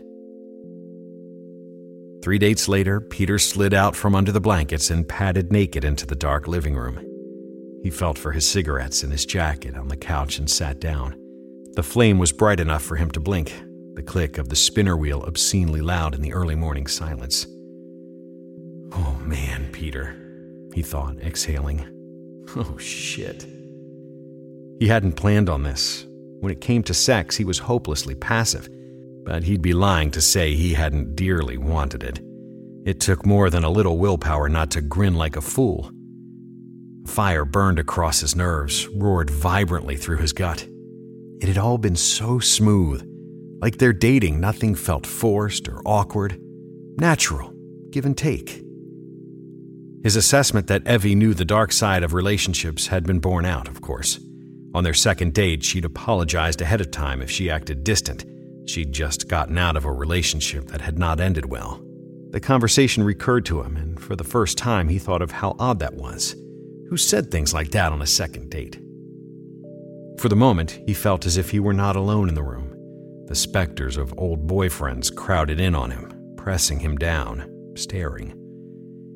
He wished he could meet the ghosts of boyfriends past, if only to say, you morons. As Peter smoked, Evie slept contentedly on her side. The top sheet lay puddled around her bare waist, the bed sheet wrinkled into sand dune waves. The stained glass behind the latex appliance glowed pale blue. Its illumination transformed the tousled bedsheet into a barren, alien landscape. Evie stirred, the light rippling across the bed. Low, barely audible, she moaned that vaguely inhuman sound. The light was gone before Peter came to bed. Time passed, six weeks worth. They stayed in, went out, saw plays, stand up comedians, readings, movies, bands, hung around each other's apartment. They took a weekend and went to the Poconos, going Dutch because Peter couldn't afford to pay for both, but refused to have her pay all. They ate Thai, Chinese, Indian, fast food, Italian, German, Korean, and Japanese. They were not clingy, they were not distant. They, in their fifth week, opened a Netflix account together. As Christmas approached, they made plans on visiting his parents. Then, as the days drew down to the end of the year, it changed. Peter got off the bus at his corner and headed for his building, feeling like a soldier spiriting through enemy territory. Christmas decorations hung listlessly from shops in the cold gray day. Snow had fallen two days ago, and brown sludge clogged the curbs. People, bundled tightly, hustled here to there, watching their feet. He kept his mind on automatic until he let himself into his loft apartment. Then, in the empty kitchen, he asked disgustedly, what in the hell is wrong with me? This was the first time in two months he and Evie hadn't seen each other for two consecutive days. Usually they shared a day's break, but never two. Evie had asked if he wanted dinner as they left work, and a panic had seized him. A chest clutching panic that sent flashing red messages into his brain Get away, get away now.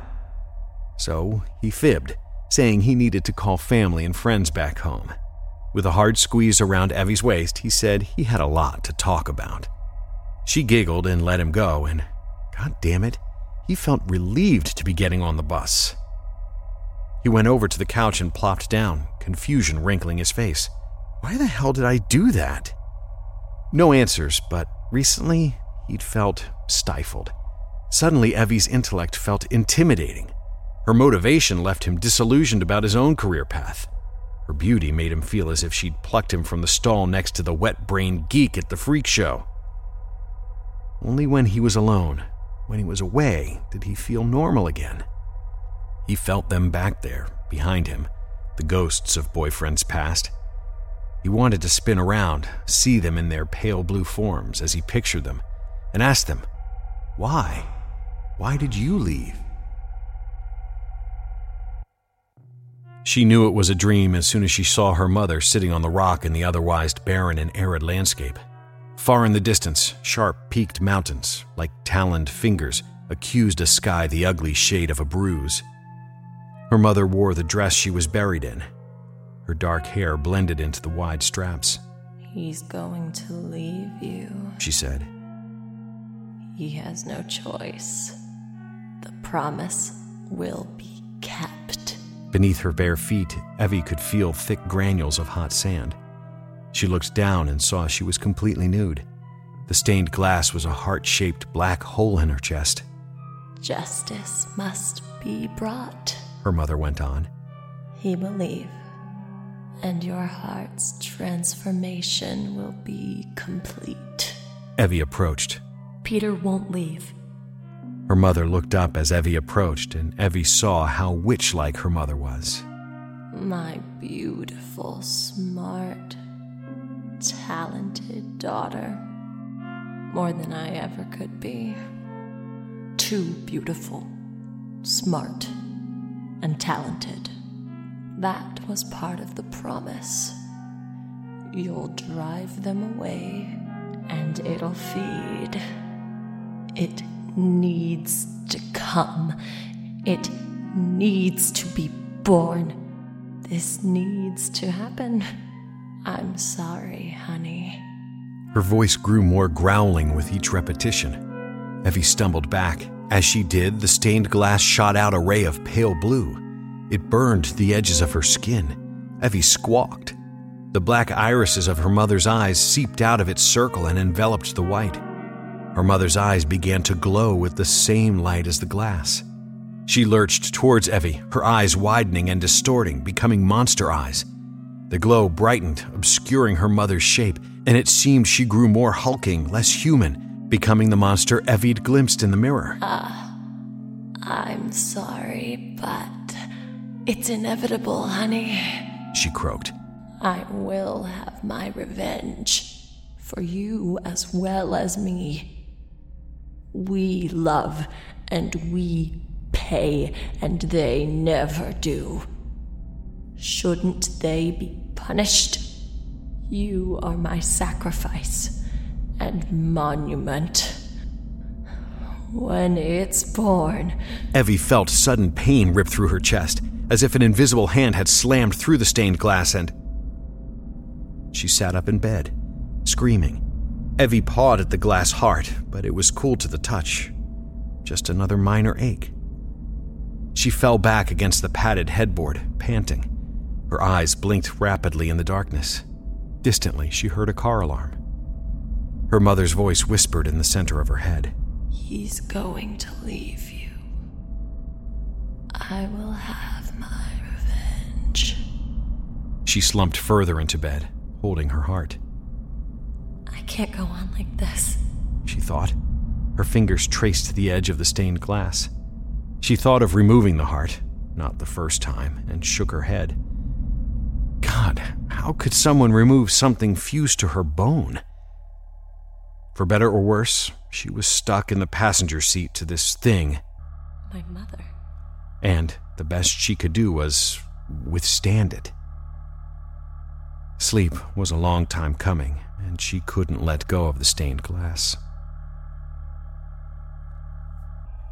Long time no see, stranger, she said as Peter opened the passenger door and climbed in. What is this, the first date in a week? Hey, babe. A quick brush of his lips against her cheek. They felt like paper. She pulled into traffic and headed west, towards the setting sun, out of town. What the reviews say about this movie? He shrugged, staring through the windscreen. Forgot to look. She looked at him, her brow furrowing. You all right, Peter? He glanced at her, she saw something in his eyes, but couldn't place it. Tired, babe. It's nothing. Her stained glass heart started to ache. She heard her mother say, I'm sorry, honey. Peter, to his credit, lasted another two weeks. The littlest, stupidest things got on his nerves. The way she spoke when she hadn't completely swallowed a mouthful of food, her light, airy snores, the way she kept her pubic hair, things that no sane man in a million years would have a problem with, drove him absolutely insane. He recognized this and restrained every biting remark, every insult, every question that isn't a question that wanted to simply leap from his mouth. He spent the night before he broke up with Evie getting cataclysmically drunk. He raised his glass of amber liquor at the television and slurred, Here's to me, the stupidest bastard that ever entered a relationship.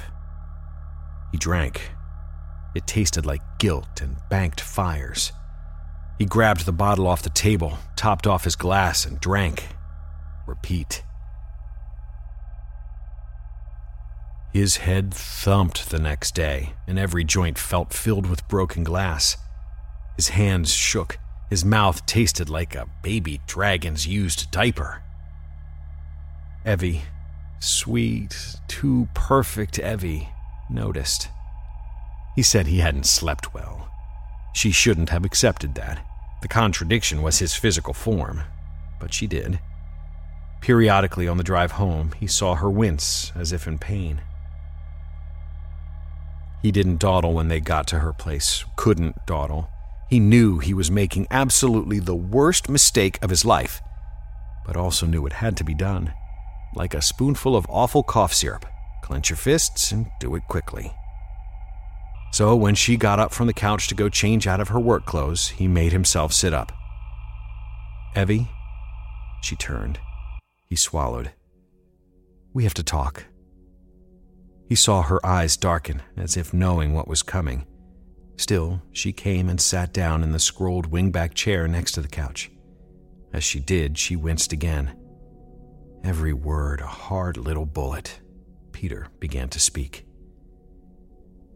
The stained glass began to ache as soon as she sat down. In her head, she heard her mother say, I'm sorry, but it's inevitable. I, Peter said, swallowing hard, looking at the floor. He repeated, dry washing his hands, which shook. He said he'd slept badly. She'd smelled whiskey, but said nothing. I don't know how to start. He licked his lips. I can't do this anymore, Evie. Why, though? She asked. The words felt jerked out of her. She thought back to when she'd first seen him. What happens to my glass now? I can't take this. And the ache in her chest grew sharper. Peter looked at her and saw tears in her eyes. You're so perfect, honey, but it's. It's not you. Not really. It really is me. Stop it! She yelled. Don't tell me that, Peter. They always tell me that. What is it that drives you away? Peter looked as if he'd been slapped. His mouth worked. That's just that's just it, Evie. You're doing nothing. It's me. I She looked down at her knees pressed together tightly. She clenched her teeth hard enough to hurt her gums. It felt like the pain in her stained glass was digging in, trying to get to her real heart. She remembered her mother saying, He will leave, and your heart's transformation will be complete. And then the pain exploded in her glass heart. Her hands spasmed open and she grabbed her chest, crying ah! out. She heard Peter calling, Evie, what is it? She saw the rays of blue light highlighting her knees, the edge of the coffee table. She looked down and saw the stained glass glowing a cold, pale blue through the latex appliance, her top, her fingers. Peter, his voice terrified. What's happening? What? She lurched from the chair and stumbled through the archway and into the bathroom, slamming the door and, in an unconscious move, locked it. Peter's mind was a hurricane of half thoughts and unspent emotions. Blue light. Her chest glowed blue light. Her. He scrambled from the couch, knocking over the coffee table, and dashed after her. From behind the bathroom door, he heard her screaming. He threw himself at the door. His heart slammed into his breastbone. Evie! He screamed as she screamed. Let me in! Evie! She wouldn't stop screaming. He thought he heard and immediately took only one way her shriek, Get away, Peter! Away! He threw his shoulder into the door and heard a crack. The pain clawed and chewed, digging into her chest, melting her nerves into one shrieking ball of red. Ah! She tore her top off, ah! then her bra. She ripped the appliance away, feeling the heat of the stained glass beneath. The pale blue glow of the black heart's light blasted out, hot and blinding. But the pain didn't abate. Instead, it grew bolder, becoming a pagan god yearning for her suffering supplication. Its edges blistered the flesh around it. Ah! Evie, screaming, dug at the stained glass, ignoring the sizzle as her fingertips burned, just trying to do anything to stop the pain, to stop the pain right now. She thought of her mother in the coffin, her mother sitting on the rock, her mother saying, We love and we pay and they never do. Shouldn't they be punished? You did this to me. Evie thought as her nails snapped and bled against the glass, the droplets sizzling. You did this to me. Peter's shoulder slammed into the bathroom door again and the lock snapped. The door shuddered open as Evie stumbled away towards the bathtub, topless and digging at the glowing heart shaped thing in her chest. Evie! He bellowed and started forward. He froze as the light touched him. His momentum, his strength, his will drained away. At that instant, he was filled with such self loathing that a part of him wanted to gouge out his eyes. God, how could he do this to her? What right did he have?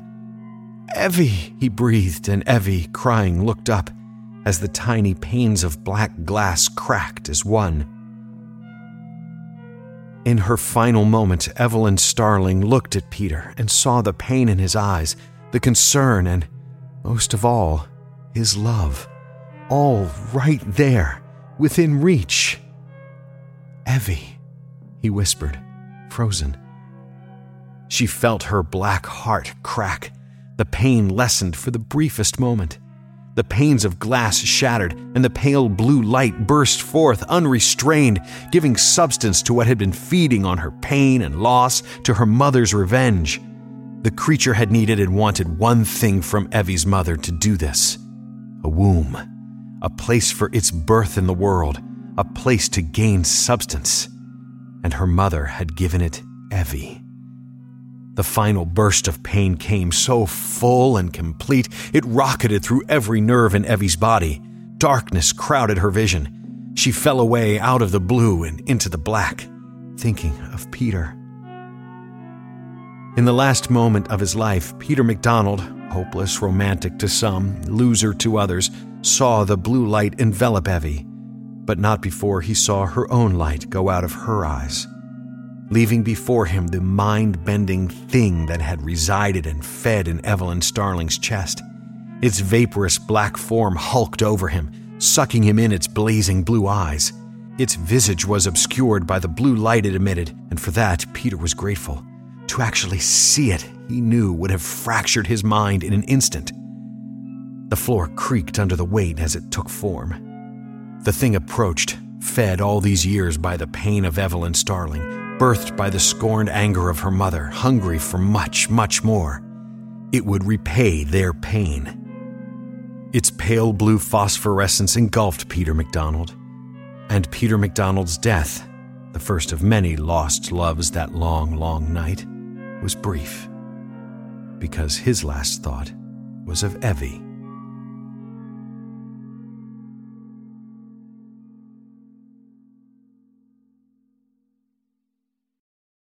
So that was a great story. And this one, kind of like the the next one, this one uh, was a revenge piece. This, in this case, Mother's Revenge this next story, I got to warn you folks, there's a reason it's the last story. C. Bryan Brown, my, my brother, I love him. And this story speaks to me. I'm not a parent. Nelson, you're a parent. I am. I have to think that as a parent, if something like what happens in this story happened to your child, he'd be goddamn tempted to to have a solution similar to this. Well, I'll tell you, I I I've been uh, friends with uh, Mr. Brown for for quite some time, and when I asked him to send me, I'm like, I, I want to, I love your work. Send me three stories. The old the old standby kids used to be, you send me three stories, and I would pick one. And this was the. Th- it always happens by the third story. It's like, okay, that's the one. And this was the third story that I'd read. And I sat there for quite a long time. I'm like, okay, this is episode seven. Do we want to go here yet? Yeah.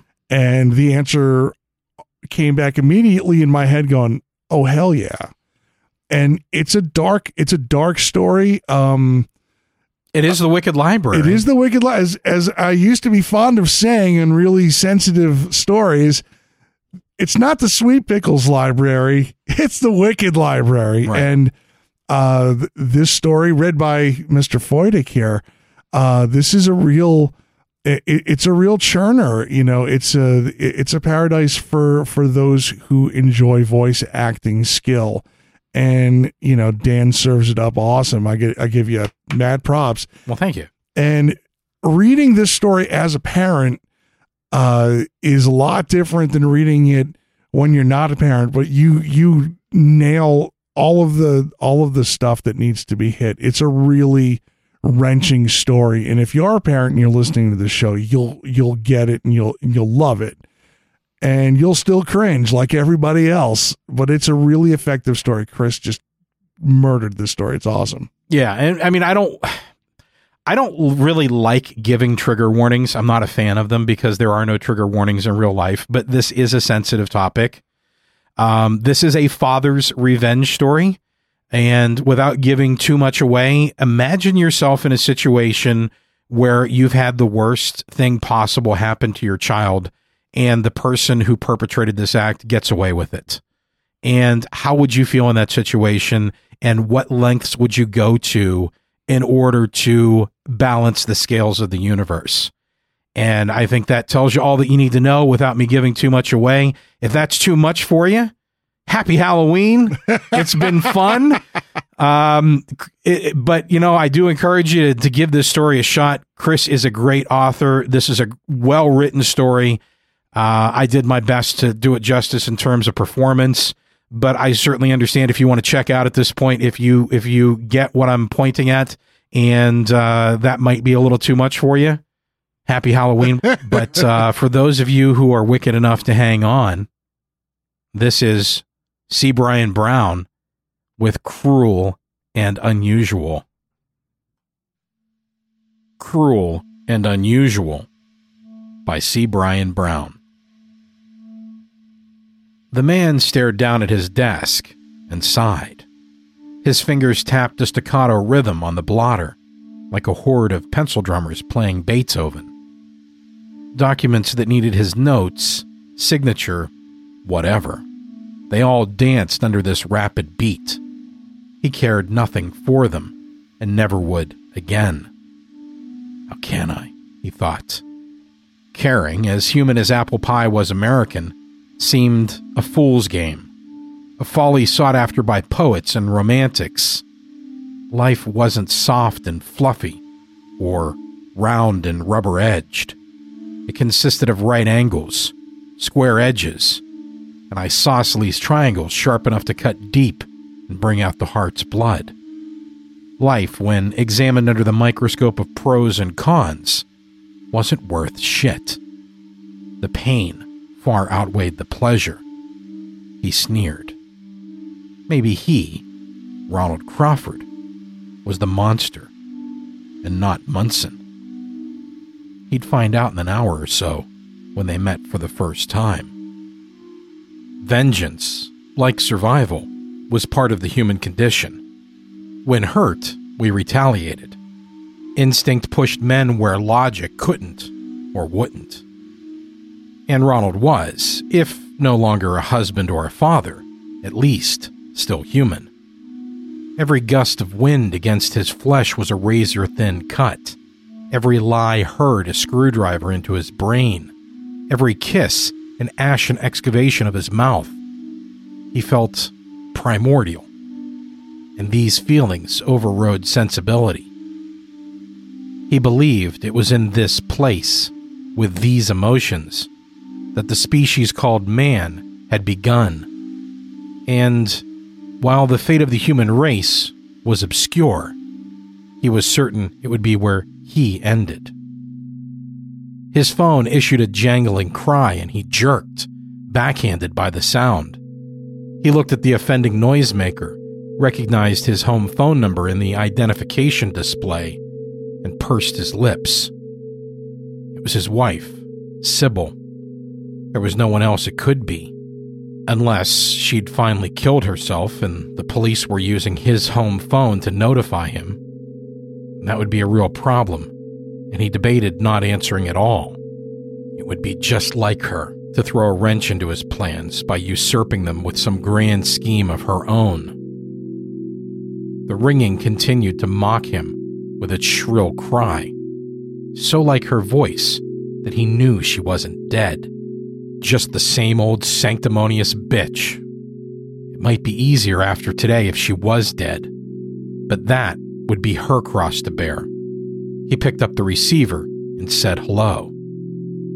It's me, she said. Ronald wanted to scream, No shit, Sherlock. I thought it was Danny calling, but held his tongue and waited for her to continue. She always continued. Will you be home for dinner? She asked his silence.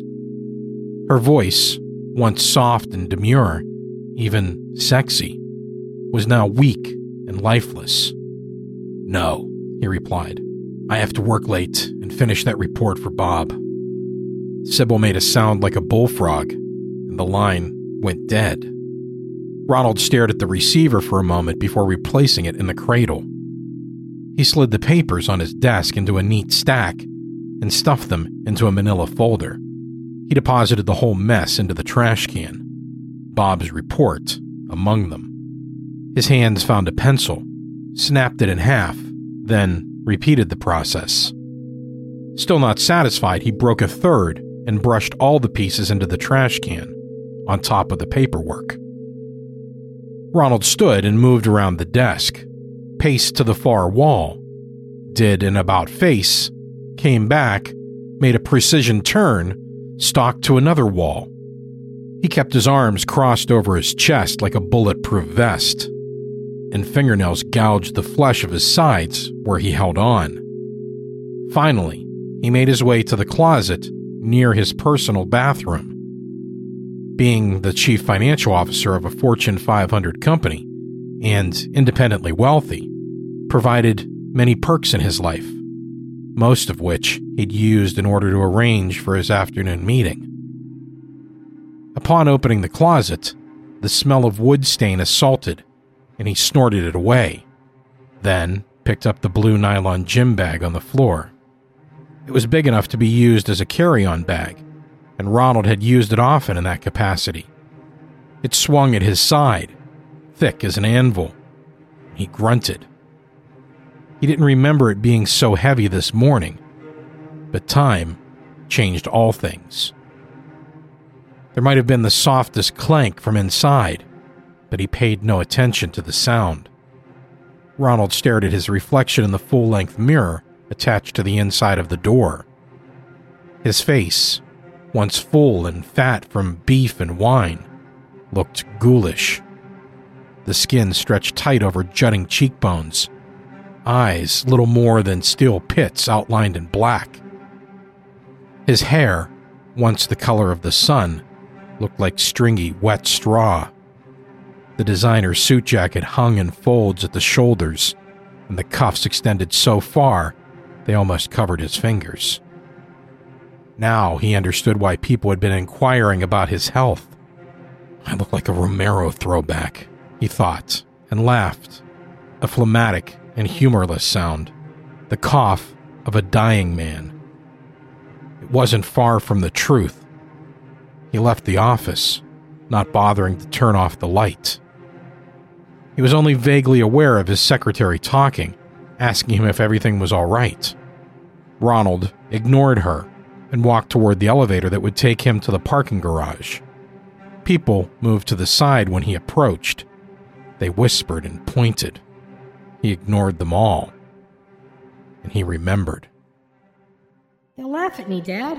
Danny had said, and looking at his son, Ronald thought it was quite possible. Sybil had put pink highlights in his blonde locks for a crazy hair day in his kindergarten class. Just ignore them, he told his son. What if someone pushes me? What then, Dad? Ronald grimaced at what was, in essence, the bastard question of fatherhood. He didn't know whether to tell his son it was okay to fight, or if he should give the standard platitude that fighting was never the answer, and no one ever won in a fight. Danny had watched him, and with each passing second, the boy's face fell more and more. Ronald was taking too long to answer.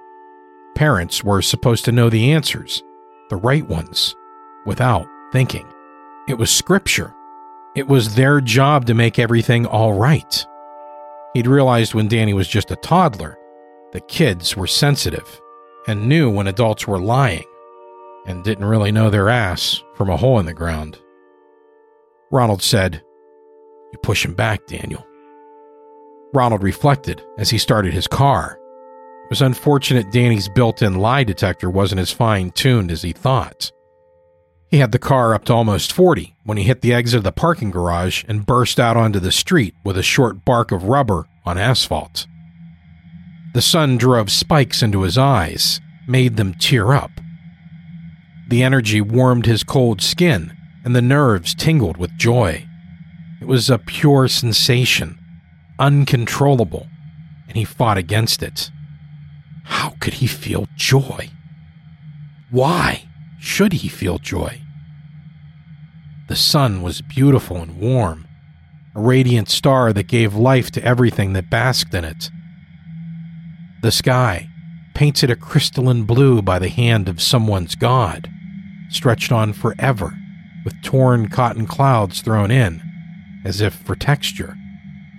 Ronald looked at the scene through the window of his car and beat his fist on the steering wheel. The sudden brightness offended him. The horn conveyed Ronald's rage to the outside world like a warning siren until the steering wheel cracked under the fleshy pummeling. Motherfucker! he screamed at the sun. Cocksucker! He jabbed first one middle finger at it, and then the next. Silence stole in on Ronald, and he blinked, swiped at his eyes with the back of an arm. Danny should have seen this perfect, gorgeous day. Ronald screamed again, hating the quiet as much as he did the sun, and leaned forward in the seat until his chest pressed against bleached knuckles. The veins in his neck bulged and the blood pounded through his head like a runaway jackhammer. Emotion surfeited. He reclined back and drove the rest of the way to his destination in silence, blocking out all thoughts of Danny. He wanted to save them for later. He turned his attention to Sybil. At the end of the day, she'd been much more affected than he.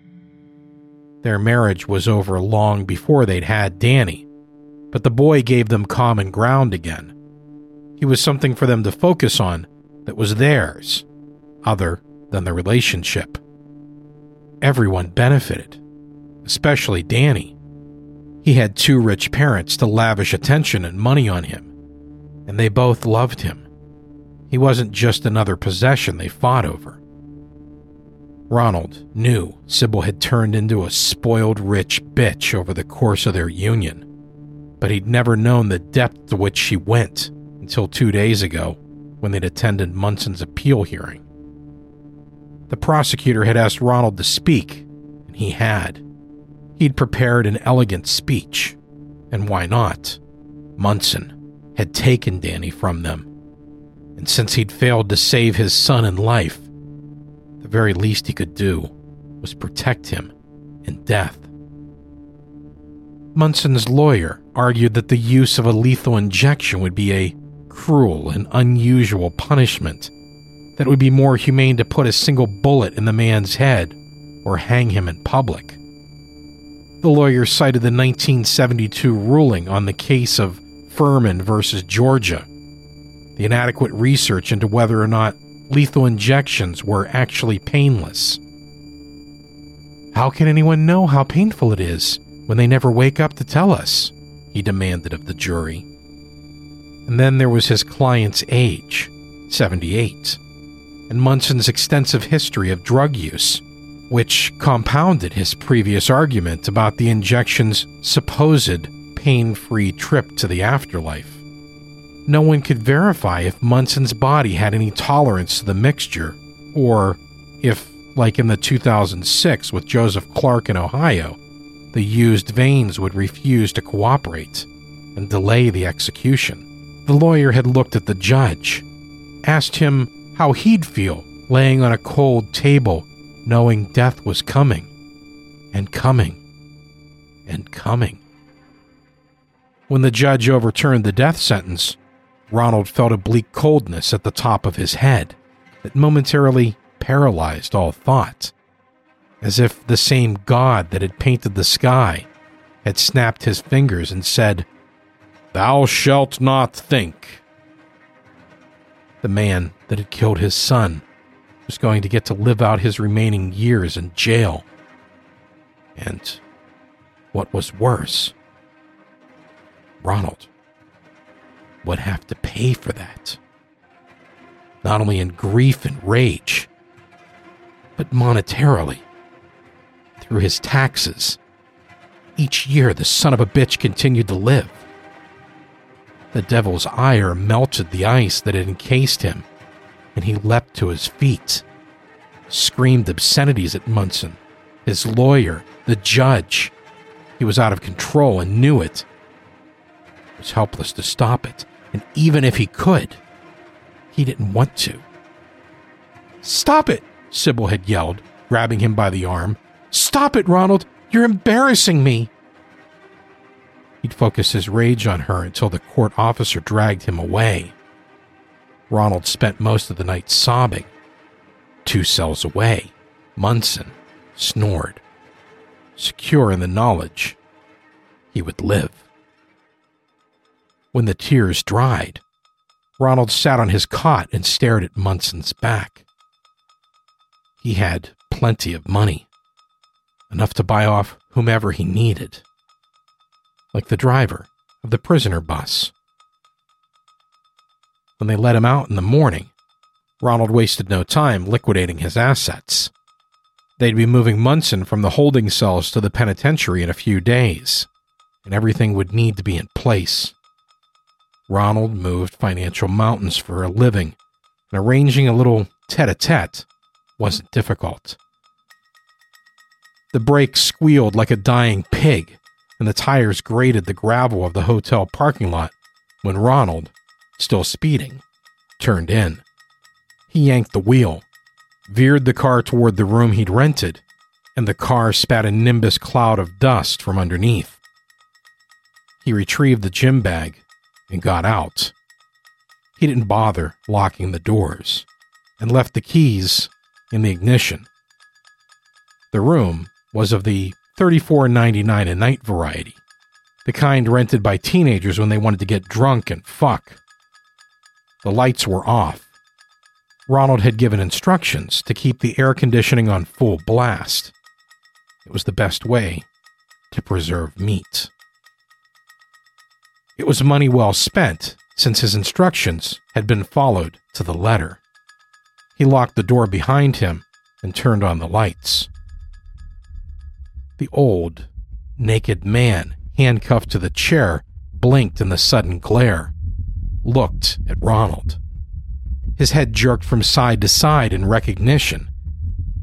He neck twisted and craned, an erratic motion that reminded Ronald of a distressed fish. Hello, Munson, Ronald said, and smiled.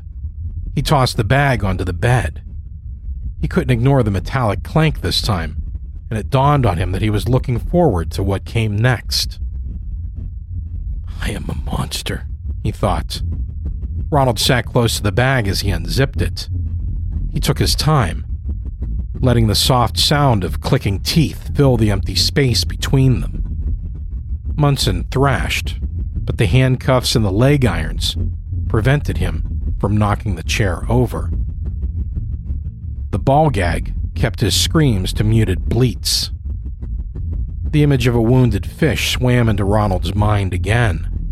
Only this time, he saw himself as a shark, homing in on the signals. The scent of blood. His teeth gnashed, ground together in anticipation before a smile split his face wide, almost unhinged his jaw. He cackled, his merriment from a moment ago turning into something near pure, unadulterated joy. Is this what you felt with my Danny? Ronald wondered. Ronald found to mix feelings of disgust and excitement that murder was a sexual act. He was erect, ready to get it on. Maybe he would. Fucking monster, he muttered. Munson began to cry. The tears leaked from the old man's eyes and gathered at the top of the ball gag, formed a small lake under his nose. Ronald continued to smile at the man who had murdered his son. He wasn't referring to Munson, but felt no great urgency to inform the old man of that. He produced four items from the bag a seven inch length of pipe, a serrated steak knife, a four gallon plastic trash bag, and a roll of blue painter's tape. The first three came from his home, and the fourth he'd picked up the day he got out of jail. He put each one on the bed where Munson could see. He left two items in the bag that were for his personal use after he'd finished with Munson. You raped and murdered my son, Ronald said. You were caught, convicted, and sentenced to die. I don't know what drove you to appeal the death sentence. Was it arrogance? Fear? Some other fucked up thought floating around in your head? Whatever the reason, I want you to know I don't care. Cruel and unusual. You took my Danny's life. You separated me from the only thing I loved in this world. That was cruel and unusual. Now, I'm going to take your life. It's the only thing you seem to care about. And it's the only thing I have left take. You will never again see the sun or hear the birds sing. You will never feel the wind on your face. If you're a believer in God, you'll want to begin your bullshit litany of save me prayers now. Ronald watched as Munson cried harder.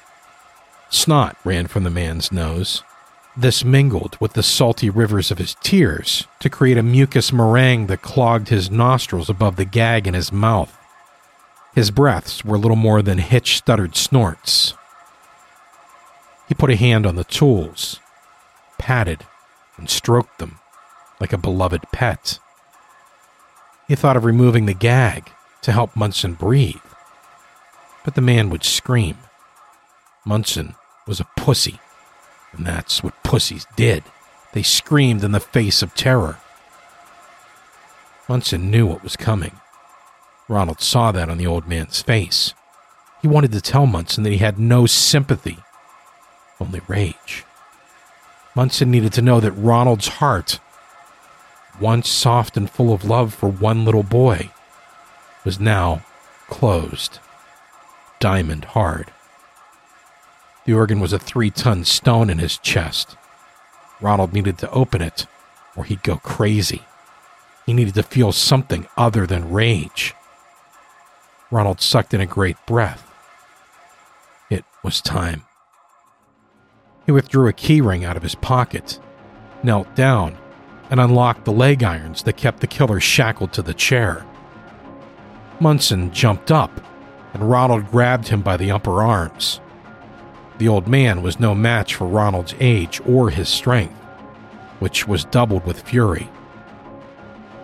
Munson's skin felt thin and soft, like notebook paper that had been crumpled and straightened a thousand times. Ronald squeezed until he felt his thumb pressed down against hard bone, and Munson whimpered some inhuman dog sound through the gag. Ronald spun Munson, slammed his face onto the top of the dresser, left his naked ass hanging in the air. Is this how you had to do it, Munson? Did my Danny fight? Or had you already put the bag over his head so he didn't know what was coming?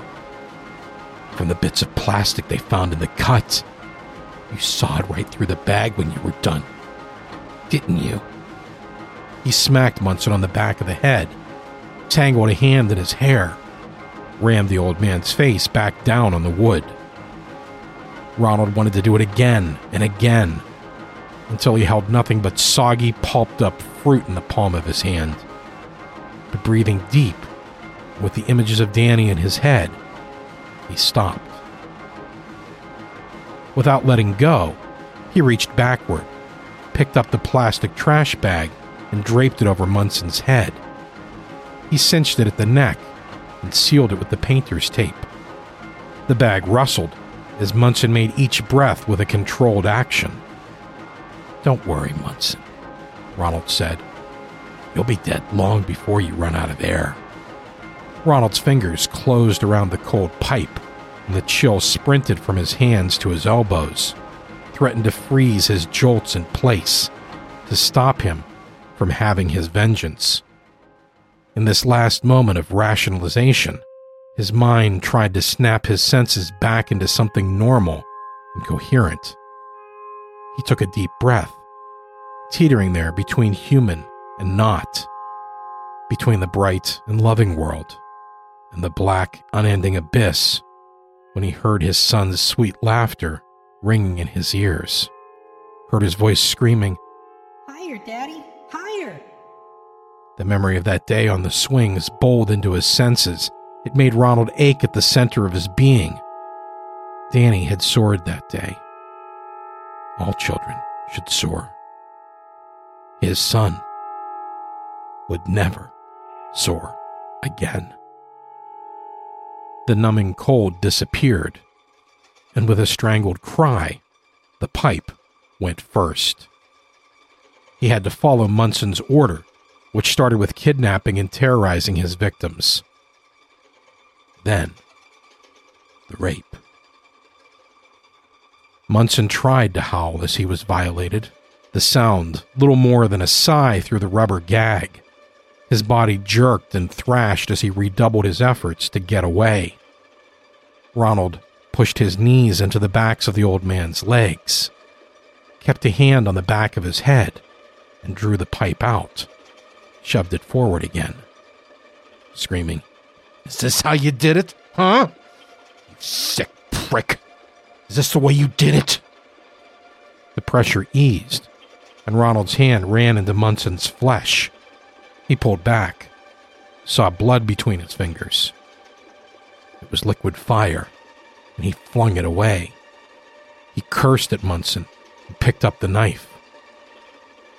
This blade had been used to cut Danny's peanut butter and grilled cheese sandwiches, to strip away tape on the boxes of his games, to slice through those offending plastic ties that kept his superheroes locked in their packages. Ronald wondered if Munson's knife had come from his drawer, freshly washed from a dutiful night of cutting up chicken or steak. Was it a family heirloom, passed down from generation to generation? The cops never found the actual knife, but it matched the serrations on Danny's throat to a set in Munson's kitchen. Ronald laughed without humor. A fucking steak knife. It was light, flimsy, but sturdy enough to slit the throat of a helpless child halfway to the spine. It wouldn't be that way going after skin toughened by almost eight decades of life. He'd have to saw back and forth like those fucking terrorists did on that Berg guy. That's what it would be like. And that was fucking cruel and unusual. No one should die like that. And, he thought, here I am. Heartless. Monster. Munson's back rose and fell with his pained breathing. The ridged mountain of his spine curved and jutted skyward. Blood streaked down the backs of his legs and pooled like water hitting a dam at his feet. I'm no more a monster than Munson, rationalized Ronald. He reached down, took a handful of hair again, pulled the head back. Munson tried to twist out of Ronald's grasp. Just like in the courtroom, the man wanted to deny the truth of what he'd done, didn't want to face the consequences of his actions. I'm going to tell you something.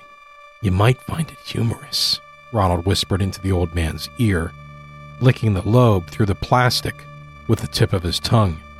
I used to tell my son, when he broke the rules, that I didn't like to discipline him, but he had to man up, take his punishment, and be done with it. It's time for your punishment, Munson. And then, mine. And if I was being honest, I never liked punishing him. But I'm enjoying punishing you. Now, take it like a fucking man. He leaned forward and went to work with the knife. Once done, Ronald looked down at the crimson life that flowed from Munson's hacked neck to the dresser. Ran reckless, like a river that succeeded its flood stage, to the edge, and waterfalled from there to join the growing pool on the puke tan carpet. He looked down at the phallic length of pipe that protruded from the man's anus. His eyes roamed the sallow skin at the small of Munson's back admired the road map of wrinkles there that extended up between the shoulder blades to disappear under the blue tape. He spit on the man's corpse. Fuck you, he said. You're a piece of shit. Ronald hoped that wherever Munson's soul had gone, whether it be heaven, hell, or just standing right next to him in all its ectoplasmic glory, was as pissed off as he was. He hoped that Munson now understood just what cruel and unusual meant. That he now knew it wasn't an escape clause. And while the fear of death could make one contrite, it couldn't assuage the hearts of the scorned. It couldn't bring back the dead. And it wasn't nearly powerful enough to replace that thing called love. God, if that all knowing entity existed, may forgive in the end, but the human heart did not. Reaching into his gym bag, Ronald pulled out the other two items he'd brought. The first was a photograph of Danny and Sybil standing together on the sidewalk outside their house. Mother and son were smiling. Danny carried a backpack hanging off one arm. It was almost bigger than him, and it had scraped along the ground as he walked. Ronald had taken the picture on Danny's first day of kindergarten. It had been a good day and happier times before the world flipped and crushed them all. He didn't know how long he stared at the picture of his family. He wanted to burn it into his memory, to never forget their smiling faces. They were in his heart, he knew. But ever since the day he'd been told his son was dead, Ronald's heart had turned hard and callous, shutting out anything else that could scald him like that loss. A closed heart, a crushed heart, like Munson's. And now his was the powerful carrot that could lead a man down the cruel and unusual path. His heart needed to be opened again. Then, and only then, could he move on and be free.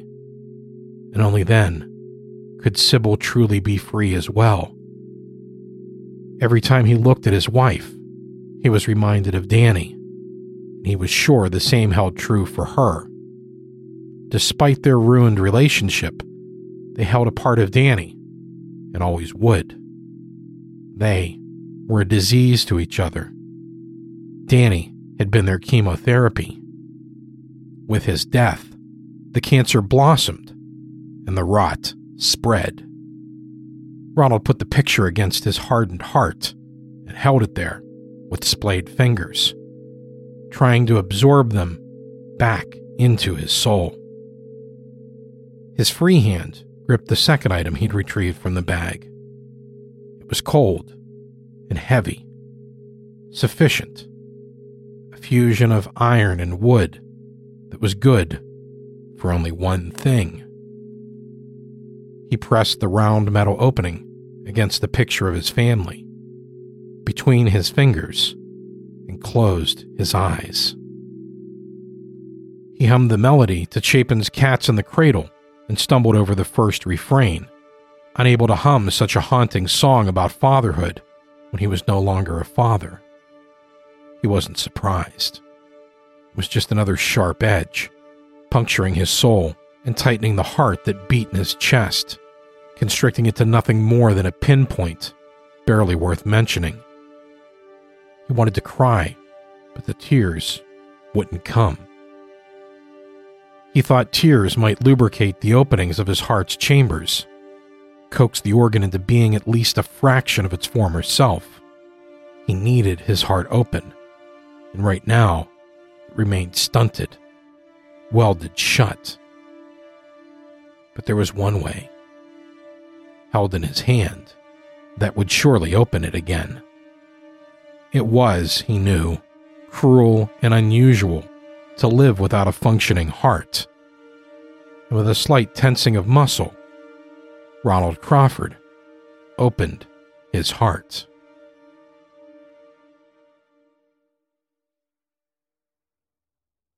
Step into the world of power, loyalty, and luck. I'm gonna make him an offer he can't refuse. With family, cannolis, and spins mean everything. Now, you wanna get mixed up in the family business. Introducing The Godfather at ChumbaCasino.com. Test your luck in the shadowy world of The Godfather slot. Someday, I will call upon you to do a service for me. Play The Godfather now at ChumbaCasino.com. Welcome to the family. VGW Group. No purchase necessary. Void where prohibited by law. See terms and conditions. 18 plus. With Lucky Land slots, you can get lucky just about anywhere. Dearly beloved, we are gathered here today to. Has anyone seen the bride and groom? Sorry, sorry, we're here. We were getting lucky in the limo and we lost track of time. No, Lucky Land Casino with cash prizes that add up quicker than a guest registry. In that case, I pronounce you lucky. Play for free at LuckyLandSlots.com. Daily bonuses are waiting. No purchase necessary. Void where prohibited by law. 18 plus. Terms and conditions apply. See website for details.